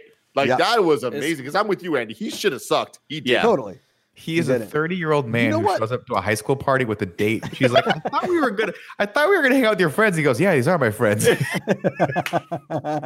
Is that not what your It's jujitsu great. is like? Oh, you know man. what? You know what scene you skipped over real quick, uh, St. hate you, Nicholas? Kevin. That was a good is that uh, is that uh the the scenes where Johnny Lawrence goes to hang out with all the old Cobra Kai dudes, and their one buddy Oh, dies, and they about put him they put him in a legitimate body bag. They bag. put him in a body bag. yeah. And then that was the actor great scene. died weeks The later. Body bag. Yeah, that's Yeah. the same guy. So the actor I was he actually love- sick or was Yeah. he died of some? Oh, Yeah. really? Wow. He actually died. Yeah. Because because I'll tell you what, during those whole sequences, I was like, this guy actually looks sick. Like, Yeah. yeah, but there was is really another good guy that makeup. was, I wasn't bald sure. That also kind of looked like him, and I was like, "Is this?" Oh no, he was the different. priest. No, No, Yeah, but I was like, is the He's priest doing priest. it? Not a He's a priest. pastor. Oh, you're right. pastor. Was right. the, pr- uh, the was the pastor doing it in solidarity? I kind of had the feelings that, that that was going on, Dude, but I actually let's really talk liked that, that. episode. no? Because he made mention about his hair, Kevin. The the pastor made mention that he lost. Like there's a joke and a back and forth between he and Johnny because he's like, Johnny, you look like Yeah, shit yeah, or whatever. yeah. He's like, Yeah, you're talking. Look at your hair or whatever. He's like, Yeah, Yeah. but what, Johnny, what- there's what?" a, I mean, uh, Andy, there's a moment where he and the guy who ends up, I think it was Tommy, ends up dying, not Bobby, because it's Bobby, Tommy, Do- Johnny, and fucking, I don't know. They're so hard to keep track of. Dobby. Yeah, Dobby. Dobby. Dobby Um, loves to talk. But he's sitting with the guy who's dying of cancer, and he's like, he looks over at him. He's like, I mean, by the way, let's talk about this episode for a second. The fact that all of them have a very negative reaction when Johnny says he's brought back Cobra Kai. Yeah. And when he realizes that he's like, I need to change this, and obviously this is the opportunity that Kreese needed to get in, really mm-hmm. solidify his hold over the over, over the dojo. Amazingly written episode. But they're sitting on the log, and the guy looks. He's like, Johnny, you have the most important thing. And in my first thought, Andy, was a great hairline. You still have that great hairline. you still have it. Yeah. You still got it. And Nice he's like, and full, time. yeah. And I'm like, okay, yeah, time. Very, that's important too. That's really important. But Jesus, Billy Zabka with that fucking great hair. Am I right, Josh? Anyway, I digress. Uh, this ends up badly. Uh, the brawl ends up with Miguel, of course. Now, again, another brilliant contradiction here. Miguel does what he's supposed to do. He shows mercy to Robbie, and Robbie, enraged, uh, repays him by kicking him off the second story balcony railing and uh, putting him into a coma and potentially paralyzing him for life. Um, and then, uh, the tears were flowing. oh my when, god, Bill- when when Johnny Lawrence is in the hospital looking at him through the window, the tears were flowing for me. I was like, I Oh, can't yeah. believe Oh yeah. that. I, I mean, this is like at the beginning of Christmas Vacation. I think when I watched did this, this. Yeah. And this Well- is another show that I ended up watching. Uh, another one of those mornings where I couldn't sleep, so I just watch the show like around nine in the morning. It's like it is ten something in the morning, and I'm bawling my eyes out of Cobra Kai right now. I can't believe this. I cannot believe this. Uh, of course, Johnny does not take this well. He leaves uh, the dojo to Kreese forever uh, and says, This is a terrible mistake. I should have never brought this back.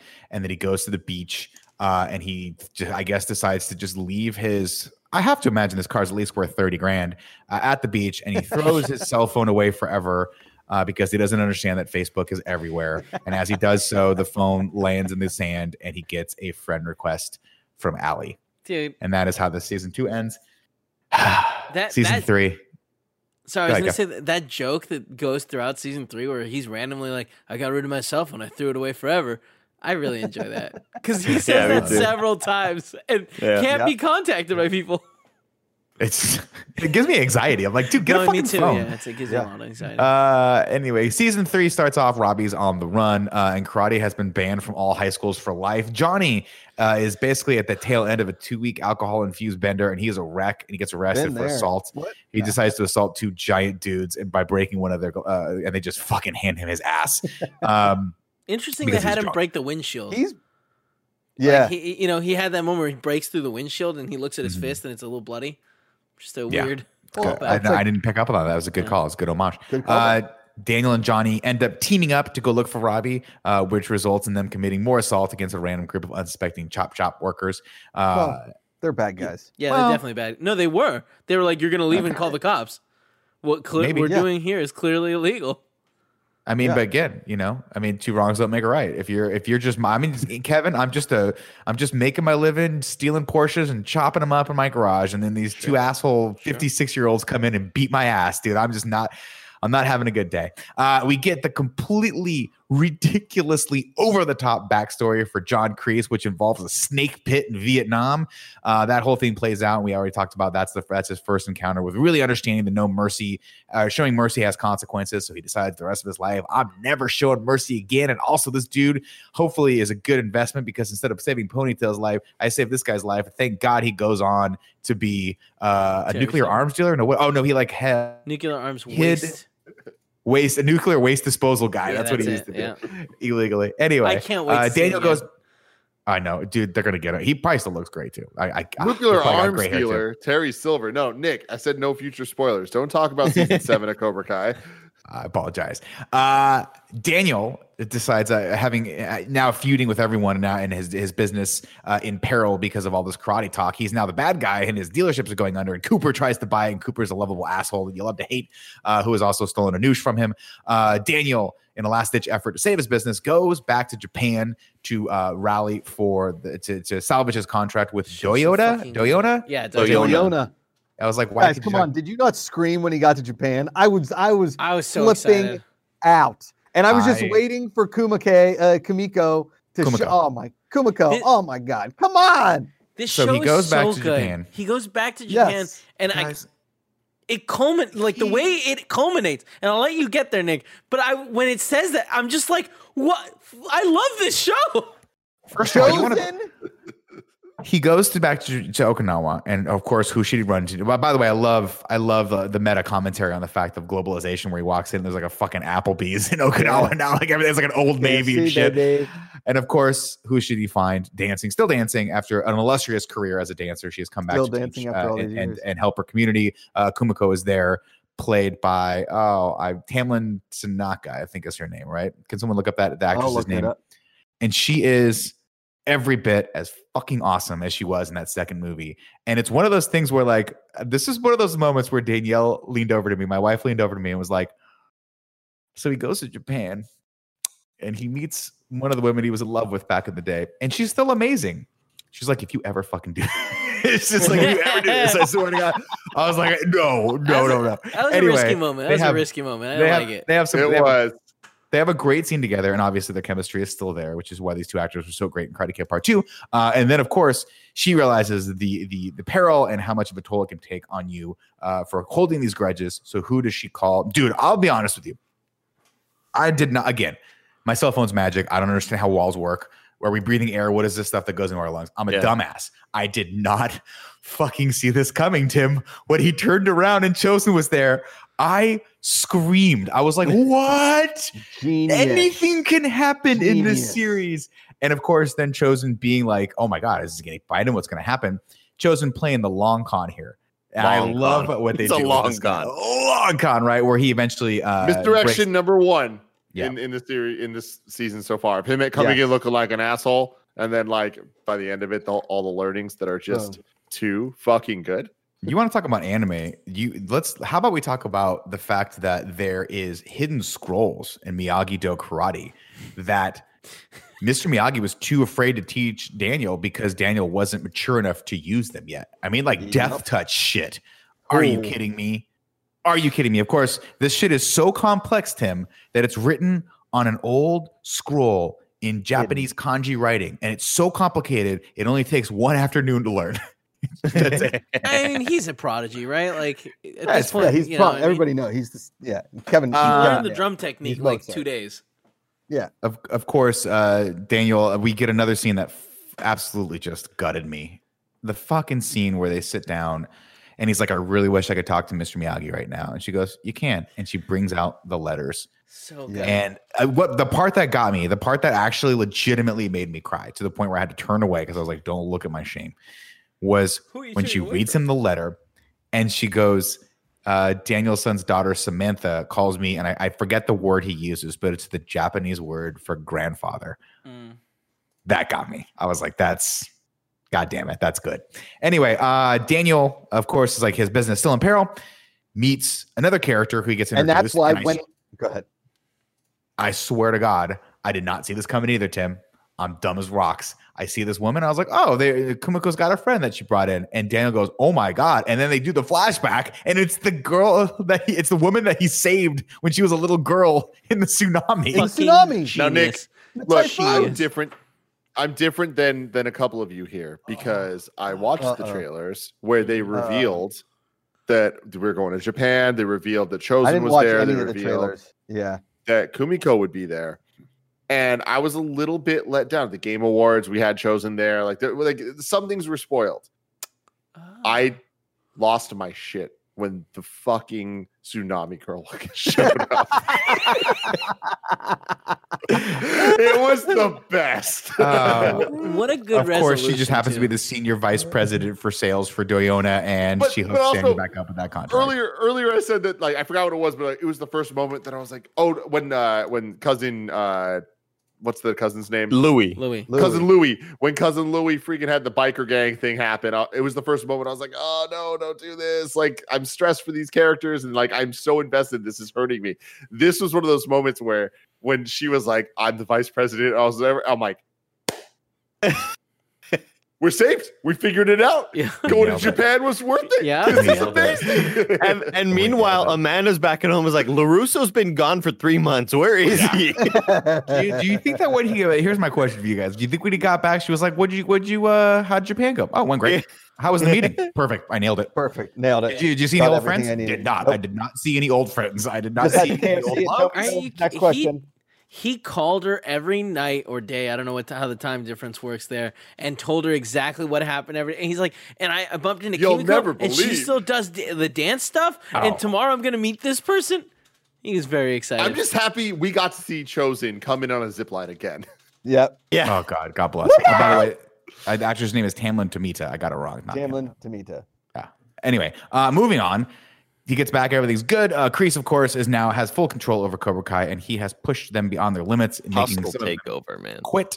Uh, Eli and, and the gang get now. We're now we're just having gang fights all the time. Someone's trying to steal a Cobra. many gang Eli fights. ends up breaking Demetri's arm, which is a which is like a bridge too far for him. Oh my God. Um, Sam, of course, now is suffering from post traumatic stress disorder because of that fight in the school, and now has a Wolverine scar. Uh, Johnny, uh, Sam right helps- there was basically Upham. She was Upham and Saving Yeah. Private Ryan. Dude, Yeah. that was a powerful scene. Right, it up and- just sitting there like you could have helped Sam. You could have done something, but you're sitting there and you're watching your your friend get stabbed slowly in Oh. the chest by a Nazi, by Yeah. a Nazi. Uh, Miguel, of course, has at this point wakes up uh, after Johnny comes back into his life and tells him to fight. Uh, and together, they both literally and metaphorically uh, help each other get back on their feet.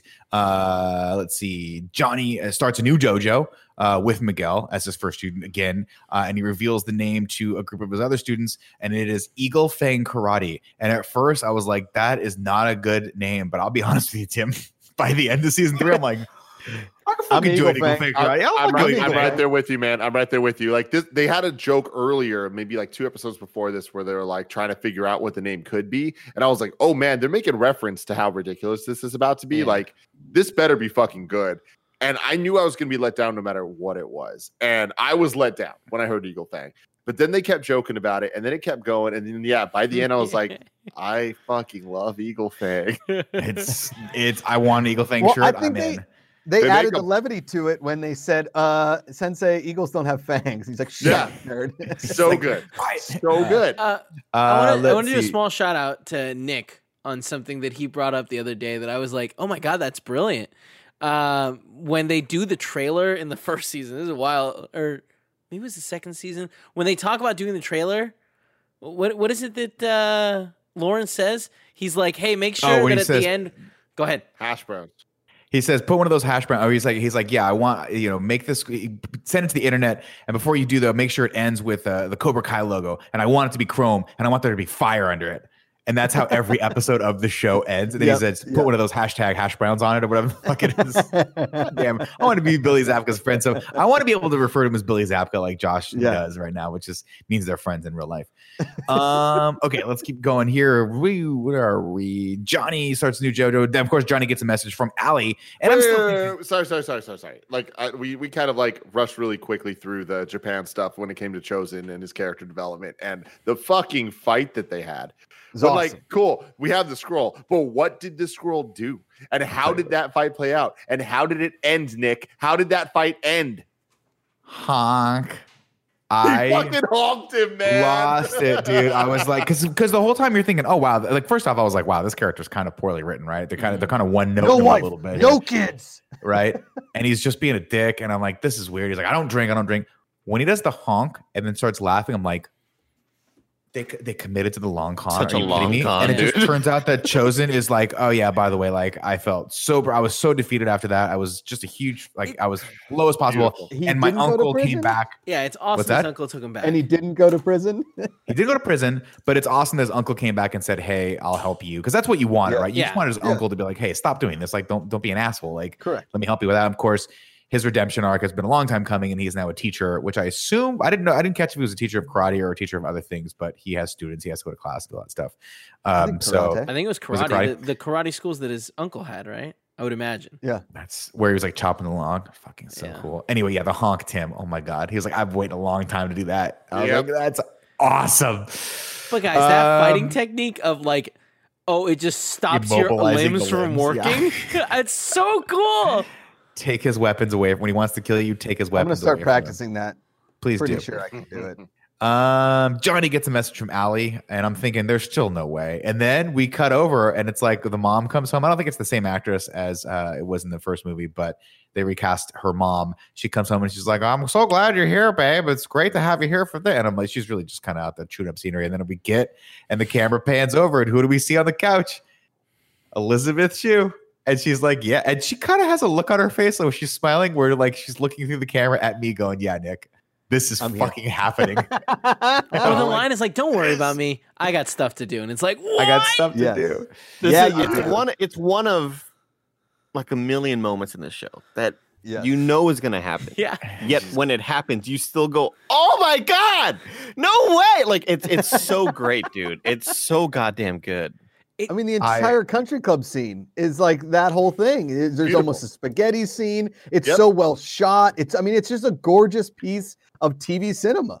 We can skip ahead to that. Of course, Johnny goes out with Ali, um, and he tries to put up a front first, and it, that, that that soon is dropped though as they both order cheeseburgers and start really kind of getting down. He kind of confesses to her that life has been shit, and he's held this grudge, cool and, and his, his life since high school has just been nothing, and he's failed everyone in his life. Um, but he's trying to make it better. Um, then she invites him to a Christmas party, and I'm thinking, what kind of Christmas? I yeah, this one took me off. I was like, I didn't see this coming at all. Of course, when they show up at the the freaking the same what what is it? Um, Encino Oaks. Encino Oaks. I was like, oh my god, these guys are just fucking. Great. I mean, it's like Andy. We're talking Chicago Bulls height of their powers at this point. They're just beating everyone in this in this world. To me, I'm like, they're knocking this thing out of the fucking park. I'm using Yeah. a lot of bad sports analogies right now. Let's get back to the, Yeah. the actual Yeah. No, that's pain. fine. It's not bad. Um, John, we have that great scene. Uh, of course, uh, in the background, of course, the, the All Valley tournament is off, and then Miguel comes forward and, and gets it back on again. Demetri makes out with the front wedgie girl, which I did not see coming, and that was fantastic. Uh, Johnny has a great moment where they all sit down and they finally, they, you know, they have that great moment at the uh, at the holiday party, and then we get a wonderful scene with Johnny and Ali where you know they almost kissed earlier. They went to golf and stuff. Apparently, that's still a place. Uh, and then they realize you can't live in the past. They hug, and he says, "I needed this," and she says, "I did too." I love this. Very, Yeah, it's- very mm. cathartic. Very It's good. I mean, perfect. it's an amazing scene. Well, It's, it- uh, the- it's but just fantastic. before this scene happens, we have them, uh, him hooking up with the Miguel's mom. So like the, the juxtaposition of like, oh shit, he's now I'm gonna so go on a date, and it's like, yeah, I was terrified. I was like, I don't want him to Oh, fuck this up. I want him to be with Miguel's mom. Yeah, because you see you see the writers planting those seeds. Yeah, and yeah. I, what a and- relief. and I'm just like, I am so worried for Miguel's mom. I don't want I don't want this to be a conflict. Heartbreak. Not because I think it'll be a bad conflict, because I don't want to experience it. I don't want her to be hurt by this shit. Mhm. And then when we finally have that final conversation at the dinner where she where they say their goodbyes and you know, oh, okay, this is the end of Elizabeth Shue being in the show. This is perfect. Like this is sh- Perfect. her role to just Perfect. sort of kind of be uh, a Johnny's kind of like open your eyes moment. Uh, the, it's just so good, man. It's Move so forward. goddamn good. Of course, that Yeah, came him hot on the heels of of Daniel and Johnny finally having the conversation where they both admit they were wrong. They both admit that they acted poorly and were idiots back in high school. And you know, Johnny at this point has already apologized to Ali for you know being an asshole to her and breaking her stereo. Uh, one thing that's of note, by the way, when I watched the interview with them was she was like, I really liked this scene because I didn't actually have that many scenes with Johnny in the first Karate Kid. And she said, in fact, the only time we really have a scene together is that beach scene, and the rest of Mm-hmm. the time she spends with Daniel. So she's like, this is really cool for me to get a scene with, with both you guys, which I thought. but was also really she kind of gets that moment which is like i think a nod at you know john peters and like the first crew that kind of wrote her out of the karate kid without her ever being asked right and she gets her like moment at the end there where she says uh you know all the ba- all the bad moments way or the good moments way outweigh the bad because she was kind of harkening back to she had a great time on the first karate kid and then she was just like basically not asked to come back for no reason and thank God though, because she went on to do Adventures in Babysitting, which I is know. just knocked it out of the park. Um, get that. We get another great moment. I just I put this in the script because I thought it was hilarious when she's like, "What are you driving these days?" And he says an '83 Dodge Caravan, and she's like, ah, she laughs. And then when it pulls up, she goes, she has. I don't know if you guys will, will appreciate this, but she does the Elizabeth Shue laugh, where it's just such a real, like laugh out loud, almost break with character moment, and it's just it just reminded me of everything good in my youth. We'll Andy, move on. I love I love that Macuga and Nick are here talking about Elizabeth Shue the way we would talk about Topanga. You know what I mean? That's very Yeah. funny. Yeah. That's very listen, accurate. I guys- love Topanga. guys- I love me some Topanga. You guys, Elizabeth. So Elizabeth Shue. Uh, you have you ever seen Adventures of Babysitting? Can I go off on a tyrant for a second? Tirade for a second. Adventures of Babysitting. She plays the college kid who the high school kid is in love with, and I had such a big crush on her because of that. I was like, this gives me hope, and of course, he doesn't wind up with her because it's totally weird and wouldn't work in the storyline. But she was just always the mature, too old for me crush that I had back in the day. And I'll never forget. To this day, my wife and I watch uh, Adventures of Babysitting at least once a year because we love that freaking movie. Also, shout out to. Vincent D'Onofrio, who everyone thought apparently was jacked and hot and could play Thor in that movie. I digress. Uh, yes, the enemy of the enemy is my friend. Of course, while Johnny and Daniel are uh, repairing their relationship, there's another reparation that's happening over on at the LaRusso house. The Miyagi Do students and the Eagle Fang students are creating a truce. They're, they've come to the table and they're now negotiating bringing their two dojos together, which we all knew needed to happen from the get go. And of course, the big sticking point that they have to figure out later is how they get the two senseis to cooperate, because that's going to be the hardest part of this whole thing. Because now they have all, they are all friends, and of course, Sam and Miguel have helped broker this peace. Uh, but it doesn't last very long because that little blonde kid gets thrown through a fucking window, and the ball. Insane. Guys, they pull into that house. Like, listen, I've showed up to a couple high school parties with like three cases of beer and like kicked a door down and been like, let's get fucked up, right? but I've never walked into a high school party and been like, I'm gonna kill somebody. Like, it is insane. It's awesome. I love it. Of course, the brawl breaks out, and at first, Hawk is, is getting is kicking everyone's ass, but for some reason, when he sees Demetri uh, getting the same armbar that he had the position he had before, he turns tail and says, "All this is too much." And he's learned, you know, at this point, he's he's he's had his back and forth with Kreese and and he's and he's like said, "Hey, I think you're pushing these kids too hard. Hey, you shouldn't be kicking people out. Hey, we don't need these other people." And finally, he realizes that if he doesn't turn back to good, that will eventually happen to him. Andy from Kind Andy, of The the only reason why the yeah I've I already mentioned this turn doesn't work for me. Uh, but the reason why it doesn't work for me is I wish leading up to it there was a bit of hesitation written into Hawk. They needed to, yeah. They did. There And was. and There- And, and, and I I'm thought- with you, Andy, but there No, wait, was go- in the sense of bringing back Kyler and the the bullies, like come, Yep. them coming back season Yep, three and was then joining it. Cobra Kai. The hesitance that we have Hawk go through this season, that was the turning point. I agree with you; it wasn't well done, but oh no, I saw the. I. I mean, I saw I saw Kyler and them joining Cobra Kai. I didn't see that. I saw that more as like Hawk thinking like I'm not the star student anymore. Fuck these new No, guys. he like, was I- like, fuck I- still them. Enjoying karate Yeah. to fight them.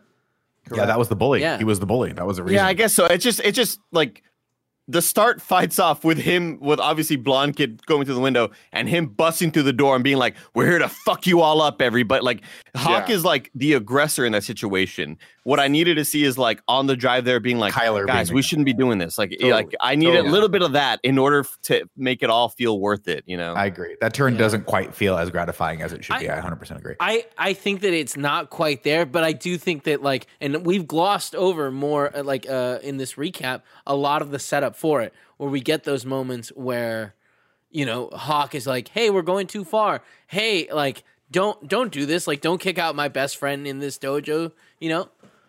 Um so I I don't think it's I mean, it's you know, it's quick, but I don't think it's out of Yeah, nowhere. I, I guess I, saw those moments more of him protecting the people in his dojo as opposed to we're going too hard on these other people. Like it never felt like he was worried about going too hard on the other team. He Or was, he was always, really wor- he was he really worried about his he stature. in fucking broke dojo. Demetri's Well, arm. I mean, yeah, Yeah. no, but I Like, think here's it the would. I was just saying the turn was he was seeing the bullies that had fucked with him now like having fun beating the shit out of the people that were his friends not even that long ago because there was like his the the last guy that got kicked out when they had that like fucking death match of like if you lose you're out of the uh, Cobra Kai, which was really cool and ended with Demetri beating the shit out of that one kid like to a bloody pulp. So I just think that Yeah, like that was- it was escalated. Maybe the acting wasn't there to back it up, and like there should have been more glances and one shot before they kick the door in, where um, the girl bully is telling uh, Hawk to like, "Hey, let's fucking do this," and Hawk's like, "I don't know," would have been helpful, but I I don't know. I I, see also, it. I also saw the scene where they stole the where they break into the zoo, they steal the cobra? snake. Yeah, and I saw that more of a this fucking Robbie kid, fuck this guy, kind of taking my my my role here because like Robbie gets all the you know everybody like loves Robbie for stealing the snake, and they're Mm-hmm. all like hell yeah, Robbie, this guy fucking rules. And the anger that I saw from Hawk there was more of you know um uh, what's the word I'm looking for like his security he doesn't he feels insecure now His now that insecurity, Robbie's kind yeah. of getting praise yeah Yeah. and so, yeah, I don't know. I, I've already explained this to death. Anyway, keep going. Fair point. Either way, uh, I do think it, despite being a slut, maybe un- under supported, maybe supported, I don't know. But when he goes to kick Demetri, and you're like, is he gonna panda roll over Demetri's back and kick the guy in the chest? And he Yes. does. You go, Yes. anything can happen in this world. Straight anything up. can happen. And, then, of will course, happen. And they will fight happen. back to back, and they all beat each other. And sick. what I like, It's and then we Double cut over It's double to- dragon. to Tori and Sam, and Sam, of course, is having a trouble because she's still just you know still suffering from PTSD, uh, and she can't, she doesn't know. And Tori is just using this completely to her advantage to just beat the shit out of Sam. And then I've said this before. I don't know if this is where we get the flashback or not, but I'm just going to say that it happens here because I want to see that flashback again. This is again the good. moment where Daniel was like, "I had to deal with fear." Also, and we get that Mhm. shot where Mr. Miyagi face to face with him on the mat, just screams in his face and says, "Focus." And that is exactly what Sam does. And of course, with the aid of a bow staff, she takes on Tori, who has nunchucks, uh, and they fight. Don't and she break get, the picture of Mr. Miyagi. Don't you dare. don't dis- you? don't oh, that's what that was the impetus. They Thank you. fucking She You broke know, the picture that- and looked down and was listen, like, you you can that. do you can do certain things, but if you break a picture of Mr. Miyagi, that's her grandfather. That's the Exactly. grandfather of everything. I like the, the- Yeah, that was it. Don't do that's it. what Don't do that's it, what caused Sorry, We I'm got three out of four of the Ninja Turtle weapons in this show. Just want to we say. sure we did. did get a sai. We, yeah, we got the a sai We did a earlier. katana. We just need a fucking sword. We're we're almost just there. need the katana. Um, Um, wait, real, real quick, ahead, Nick. Jeff. I I wanted. This reminds me of the when they went fishing when Sam and LaRusso go fishing, and later on when she's like, "All right, I'll I'll go back to karate," and he's like, "Great, now cast the the Cast the reel, Cast whatever. it line. is. yeah cast the the line. line," and it's like Yeah. he was teaching Oh. her. He we didn't know either. Bro, we didn't know I'm going to tell you one thing right now, Andy. You think you didn't learn any karate today? You learned a lot of karate today. You don't even know it. You don't even know how much karate. What? Andy, Andy, show me do the That's- podcast. uh, Andy, do the podcast. Look at that. Oh Oh my god. That's how you, Crazy. You, you block. You block Yeah. that one. block point. Block point. That's my catch. Uh, all this, of course. Uh, uh, then uh, Miguel comes in and Hawk come in and they stop Tori and she says she calls Hawk a traitor and he's like, bro, at this point, like let's just stop. She goes, no, you're all traitors. I'm gonna defeat you all. Runs off. Uh, and then Daniel gets word. Uh, and John, I'm sorry, Johnny gets word after coming home very happy. Uh, he knocks on Carmen's door to tell her finally that he's in love with her and that he wants to pursue a relationship. But she is in tears because Miguel is bloody one more time. Uh, and he goes to Kreese to finally end this uh, by having a very just down to earth conversation with this guy and explain to him why his behavior is unacceptable and that he will no longer be partaking in the cycle of violence. Oh, I'm sorry. No, he just starts beating the shit out of Kreese and then they karate fight. And then Fucking Robbie beats tries Kreese to up. get in. but Robbie gets into it, and Johnny accidentally knocks Robbie out. Um, and then Daniel comes in and he starts fighting Kreese, and uh, he's about to lose, but he uses the newfound power of the dark side of Miyagi Do karate to disable Kreese, uh, and he's about to kill him. But all the students come in, and they finally decide, guys, there's one way to settle this, which I assumed would be in the end of season three, but oh boy, was I'm happy that I was mistaken, and that is at the 51st under 18 All Valley Karate Championship, which I have to assume will be the season finale for for season four Gotta Oh, be. and that is God. fantastic. And I'm thinking to myself, what a great way to end this, guys. I couldn't be fucking happier right now. What a fantastic! I don't need any more scenes, Kevin. I don't deserve any more scenes, Kevin. This is like when you order Taco Bell and they accidentally give you three more menu items than you ordered, and you're It's like, like, I "God damn, already ordered five. I didn't them." need eight. How did I? I don't know. And of course, we get it. It starts playing, and it cuts over to be. uh, We hear Phil Collins. I don't know if it was Phil Collins or not. Maybe it was a, a remake It of was the like song. a cover. Yeah, it's I like a think. cover. Yeah. But in the air like tonight starts Cold Summer. playing. And even though I know what's going to happen, I'm just like, fucking please nail this. And they shoot it perfectly. We see all the students, the camera pans out. We see the other students. Now Eagle Fang and Miyagi Do Karate are one dojo. It turns out the door opens. Daniel walks out, and I'm like, all right, party's almost ready. Party's almost there. Looks over, rack focus. Johnny Lawrence walks in. Mhm, mhm. Daniel's got the original headband on. Johnny's got the headband on that Ali gave him back in the day. They look at their students, they bow, they turn to each other, never breaking eye contact, and they bow. God, damn. that is Holy it. shit! it's Wait. That is it. perfect. Is there a post credit scene? Is that when we get the phone call? Or had that already Oh, maybe that yet? happened before this. Sorry. Yeah, Chris at some point calls. I think he calls Terry. Maybe I after this. think Maybe that's This is like what this. mid- Terry looks like now. Damn, he's Wait, good looking. Yeah. On, I mean, it's gonna work. It's gonna oh, work, Oh, yeah, guys. gonna So totally here, work. here's the thing. Here's the Where, thing. what does he look like now? What did? Where did? I didn't see it. Oh, Click on watch doing stream. Watch stream. If you click on that video that says watch stream, you can see what he looks like. Oh, He- I see. Hold on. he, the actor, has said he's retired from Oh. acting. Oh, fuck. Don't get it. So this No one's way. gonna be. Damn Now here's some little trivia for you guys. Yeah, he's. Elizabeth Shue, absolutely not signed on for Cobra Kai season three when they did season two. Oh yeah.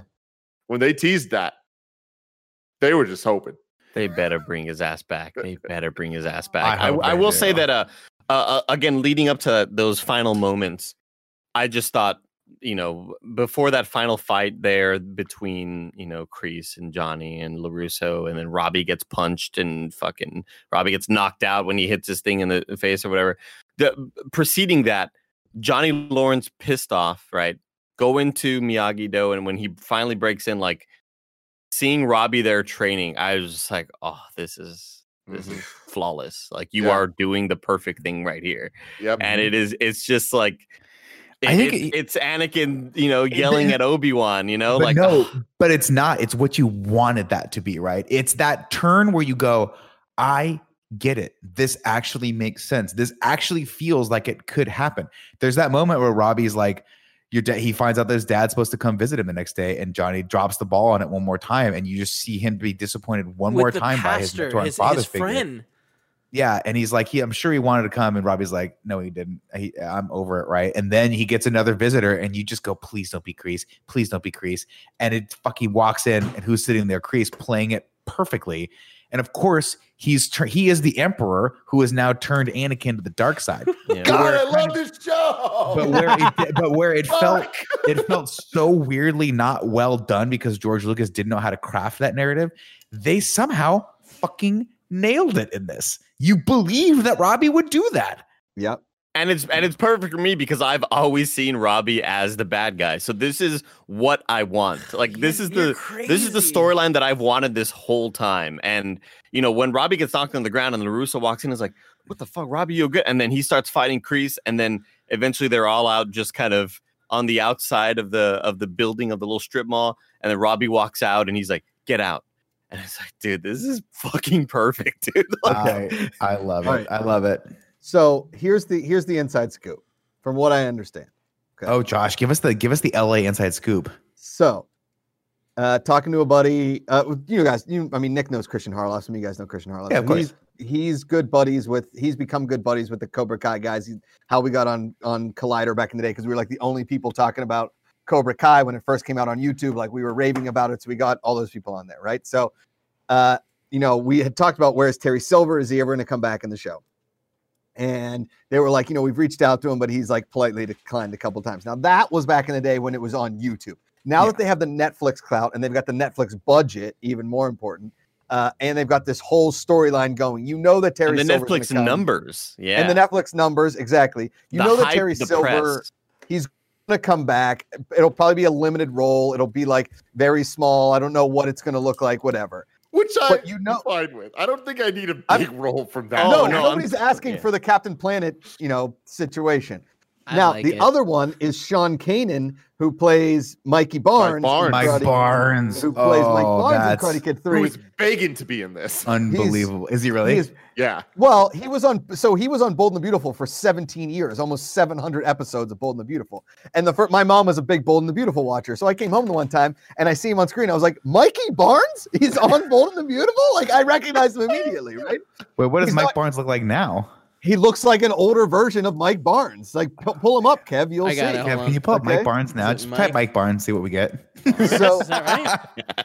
so that's, that's not the actor's. Oh, now yeah, okay, okay. he's he's in would some small work? stuff, but Oh my we- God, when we Kevin, brought it the worked. Name, when we brought the name Bad Boy Mike Barnes, Bad Boy Mikey good Barnes, they were like, the plan is always to get Mikey Barnes back in this show. Now, I don't know if that'll be season four or when they definitely greenlight a season five and Mikey Barnes comes in with like a new dojo or some like international dojo and we turn it into Mighty Ducks 2. I don't know, but you know Mikey Barnes might be in four, will definitely be in five. This- Andy Cortez. This image right here I- I looks did wa- so good. I didn't want to say leading up to or leading up again. You know, I was so relieved by the moment that we see Robbie there in the dojo with Kreese, and you're like, oh my god, this is beautiful. This is exactly what I wanted. But another moment that I was really excited about, and it's that moment you get when you're watching the newest episode of Breaking Bad, or in my case right now, I'm really excited for Better Call Saul to come back, right? And you're getting and you you happen to pause the video and you see how much time is left in the episode get and that's either a good thing or a bad thing, right?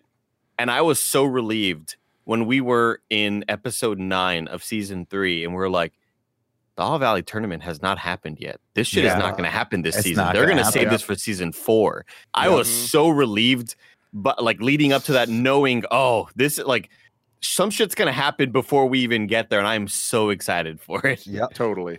Yep. Because we need Miguel totally back in perfect health. Totally. Yeah. I don't want a half Miguel. I want No. 110% Miguel.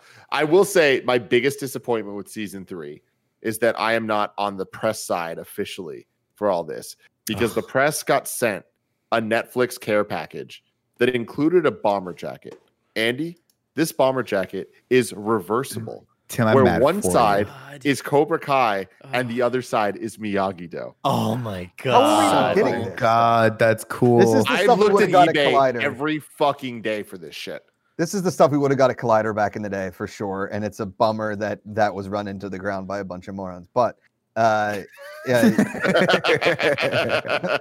that is that does sound effing incredible, and I know That that, they sounds would have sent one care package to Collider, and I would got I would have got none of that. I'm shocked that you guys aren't getting a Cobra Kai care package. We're just not on that. We're, we're not on the We'll get entertainment there, side though. of We'll things, get man. there, We got, if anyone has access to this bomber jacket, please hook me up. I can't even find a picture of it now. That sounds my thing is, ridiculous. my thing is, I don't know about you guys, but I just want to be William Zabka's friend because he's like, yes. He's the only one that never came in. He does not like press. He's very shy. That he's he doesn't like stardom. Uh, so I think I thing think that's changing. I think with all this, it's changing because like uh, a good, a very good friend of the show, Cameron Cuffe, got to be on a panel with him fairly recently, okay. and he was saying that William Zabka is the absolute best human being he's ever met, and that, that he's awesome. And How do Dude. I know Cameron Cuffe? He was on. He came into he was on Krypton. right? Yeah, he came in. Yeah, he, he probably had him on for. He was on uh, Krypton for a while. he was yeah, the star he of that came in Krypton and show. he recognized me before I recognized him. He was like, "Oh, Josh, kind of funny." I was like, "Oh yeah, what's up?" Fuck. I know him. Cameron, yeah, Cam's awesome. Um, Yeah, sweet dude. I, Awesome I- dude. can we take a second and just talk about the moment where he's like, "Do you have any pictures of yourself?" And he's like, "Yeah, I got a lot of pictures of myself." And it's all the glam shots of William Zabka just jacked out with baby oil. all Dude, over. his The where he's got response- the mullet is unbelievable. Unreal. The baby oil line was so good. so this Yeah. gets So- everywhere. it's true. It does. one of one of my best friends in the world, James Burke. Uh, me and my friend group have th- this Make fun of him a relationship with him that everyone that's ever met him has the same relationship where you love him, but God, you hate him and his decisions, and he's such a fucking doofus.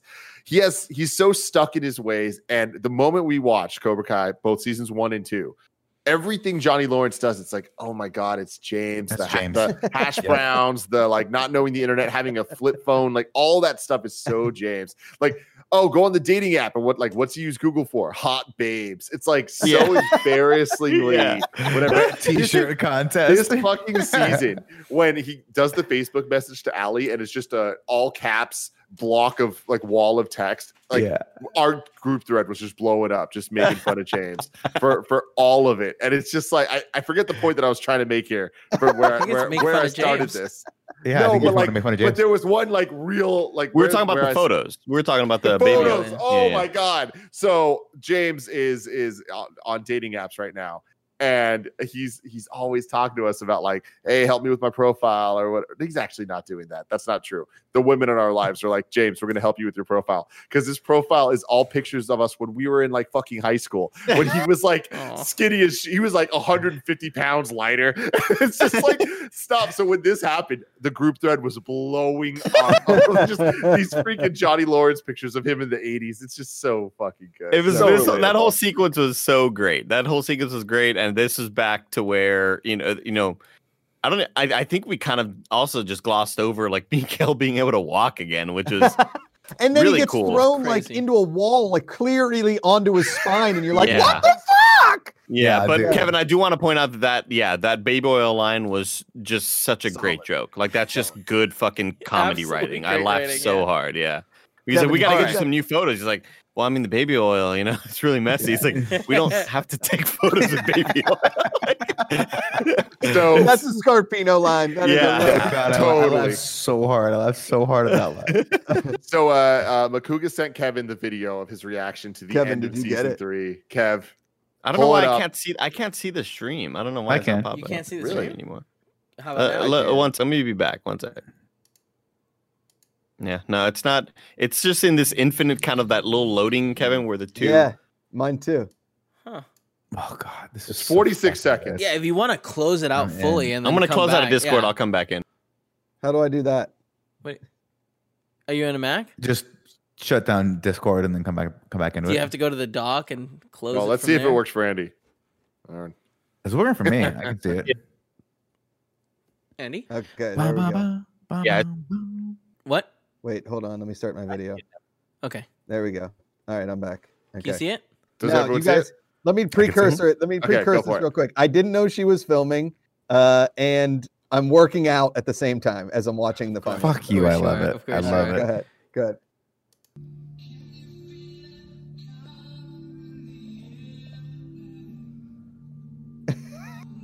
You wearing a headband, buddy? Oh yeah, always. Keeps the sweat out. This is so good. Oh my god, that's a good moment too.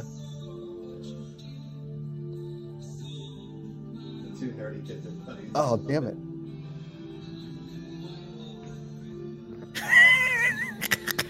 Doing some leg raises. Doing some leg raises.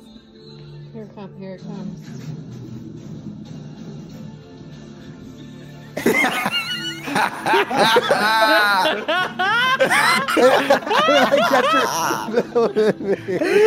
you you knew you got caught, my friend. I got got caught totally got it. caught. You got caught totally feeling got it. Caught. Like Wait, I'm that was so, so... much better than I thought it was going to be. Here here it comes. That's great. Ah!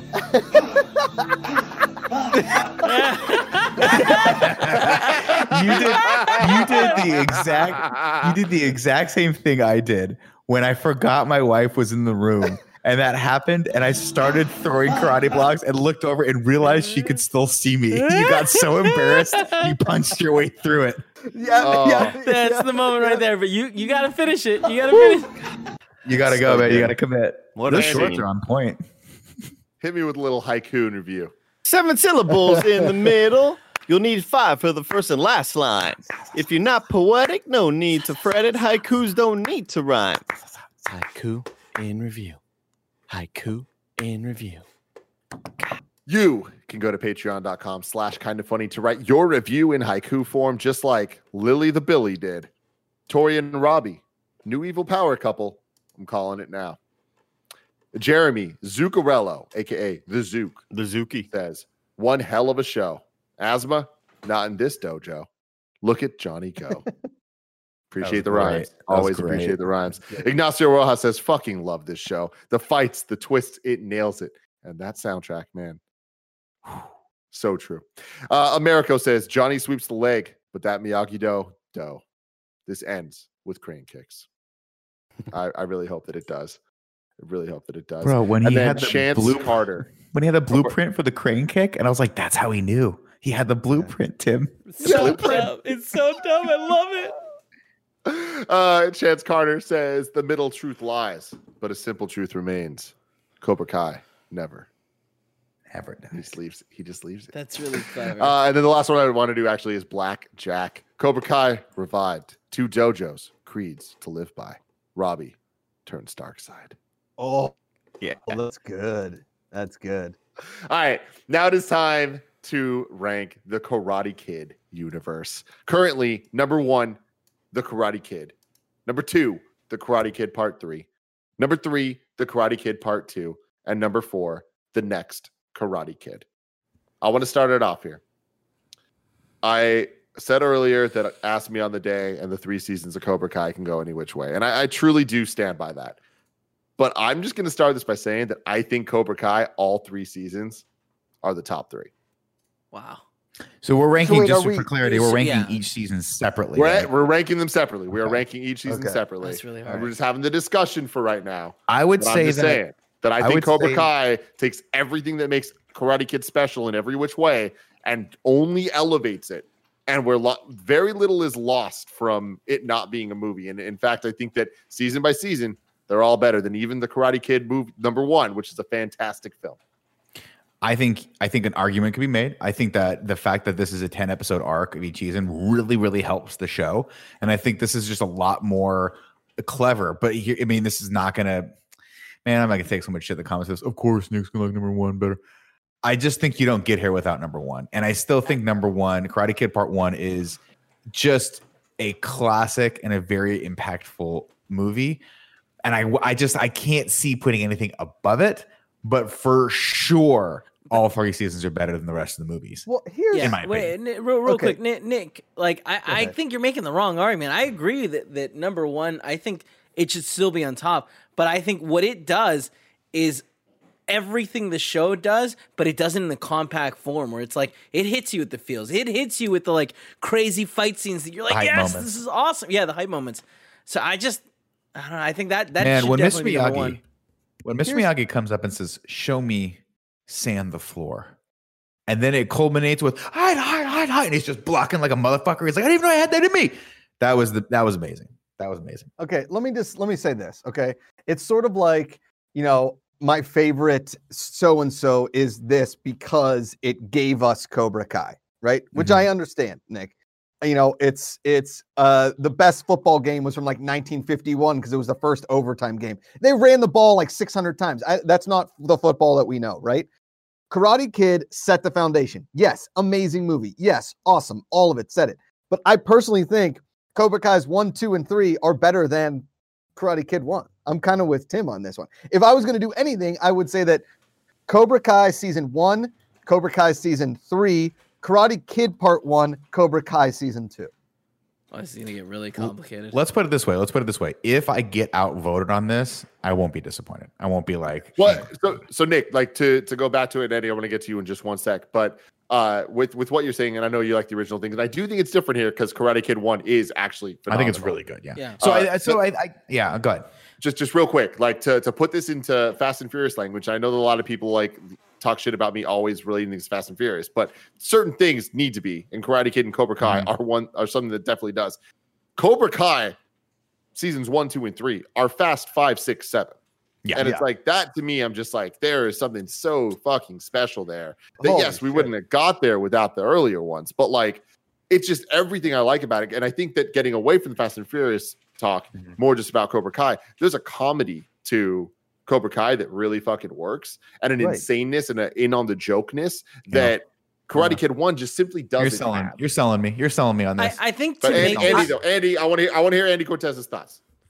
I, I I would disagree there because I do think that Miyagi, while being this incredible sort of you know role model to look up after and to learn from, s- there are still lots of moment of levity between he and Daniel while they're starting to get to, to get to know each other. Um, I I understand why Nick says like, oh, the comments are gonna shit at me because I always do this thing where like, oh, you can't have the new ones without the old one, so I like the old one more. But the old one is just actually really fucking good. Like it's just it's an actually really good ass movie. And so that's why I would probably put number 1 Karate Kid still at number 1. Tim, Um Oh. yeah. Sorry, I was just gonna say to make this make way more sense. We're gonna rate each season one at a time, right?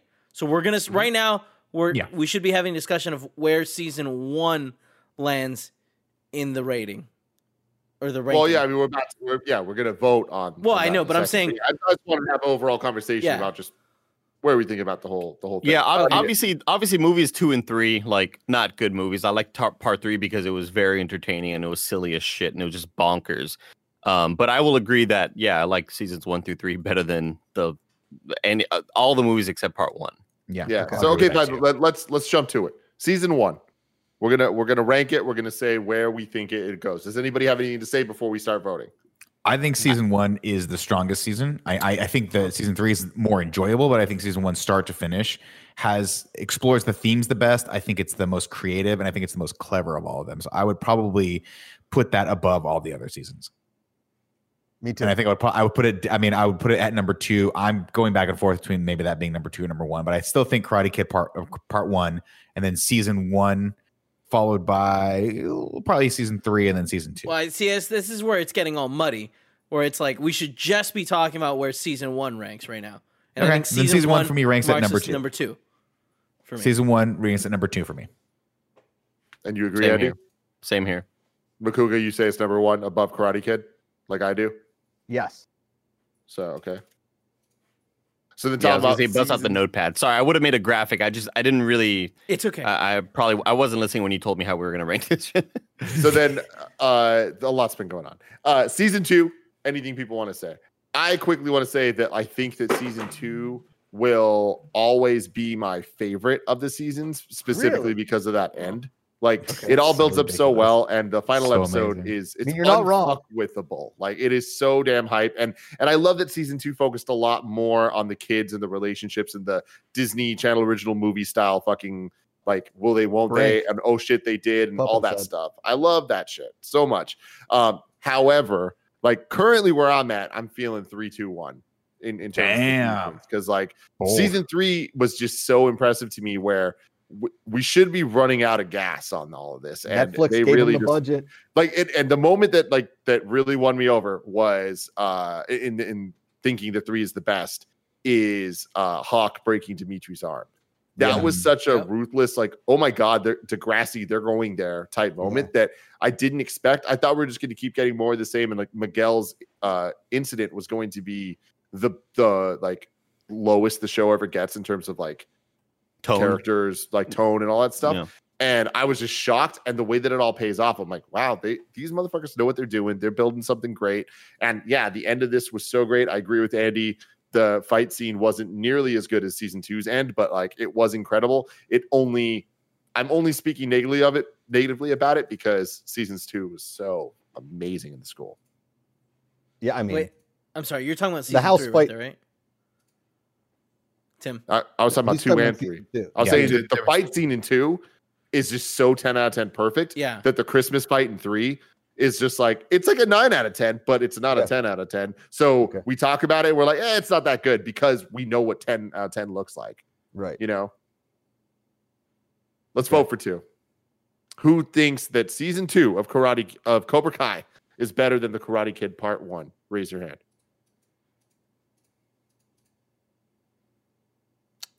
You Okay. start at the bottom usually. Well, I I mean, you mean, started at the top there, Big Cat. Because right now the rankings We, are everyone, we already said we, we all already said it's above the other ones. Okay. No, we said Yeah. that right now the standing is Karate Kid Part One, and then season one is number two. So we need to know if we need to know if season two is better than You're season right. one. You're you're gotcha, gotcha, gotcha, gotcha. Sorry. Uh, is it better than season one? Raise your hand. I'm the only one, so that means it is number three. Now let's rank. Yeah, the, Here's where the it fight. gets- The, here's where it I, I hear what you're saying, Greg. Uh, Tim, It's like the final really fight is so goddamn good that it kind of, it kind of like uh, you know brings up season two uh, uh, quite a bit of notches for me. But I still think season one is just so great, and I was. It you know you got a good story and good characters when I'm heartbroken by a character turn and Yeah. Miguel turning bad at the end of season one really bummed me the fuck out. I hear you. Um, yeah, so I, season I think two so- had I- Cruel Summer. It it did, yeah, it really did. It sure did. your here's three, here's here's yes. what here's what gets interesting for me because season two and season three very close. Season two has that amazing fight scene at the end, but what it keeps coming back to me, the thing I'll remember most about this series, and this is of course my just touchstone for it, is that hug between Johnny and Ali at the outside of the Encino Oaks Country Club, where they both realize that it's time to move on. Right, her in her own way because she's going through a divorce, and Johnny because he's been holding on to this ideal of Ali for so long that he's been living in the past to me, that moment, to me, the fact they got Elizabeth Shue to come back, to me, the fact that she was just in it to win it from the get go, put season three, and the fact that, of course, the challenges issue again, we've come full circle. Now they're going to settle the score on the mat like they should have done from the begin with. I put season three just a little nudge ahead of season two. Me too. Um, and, and for all the same reasons.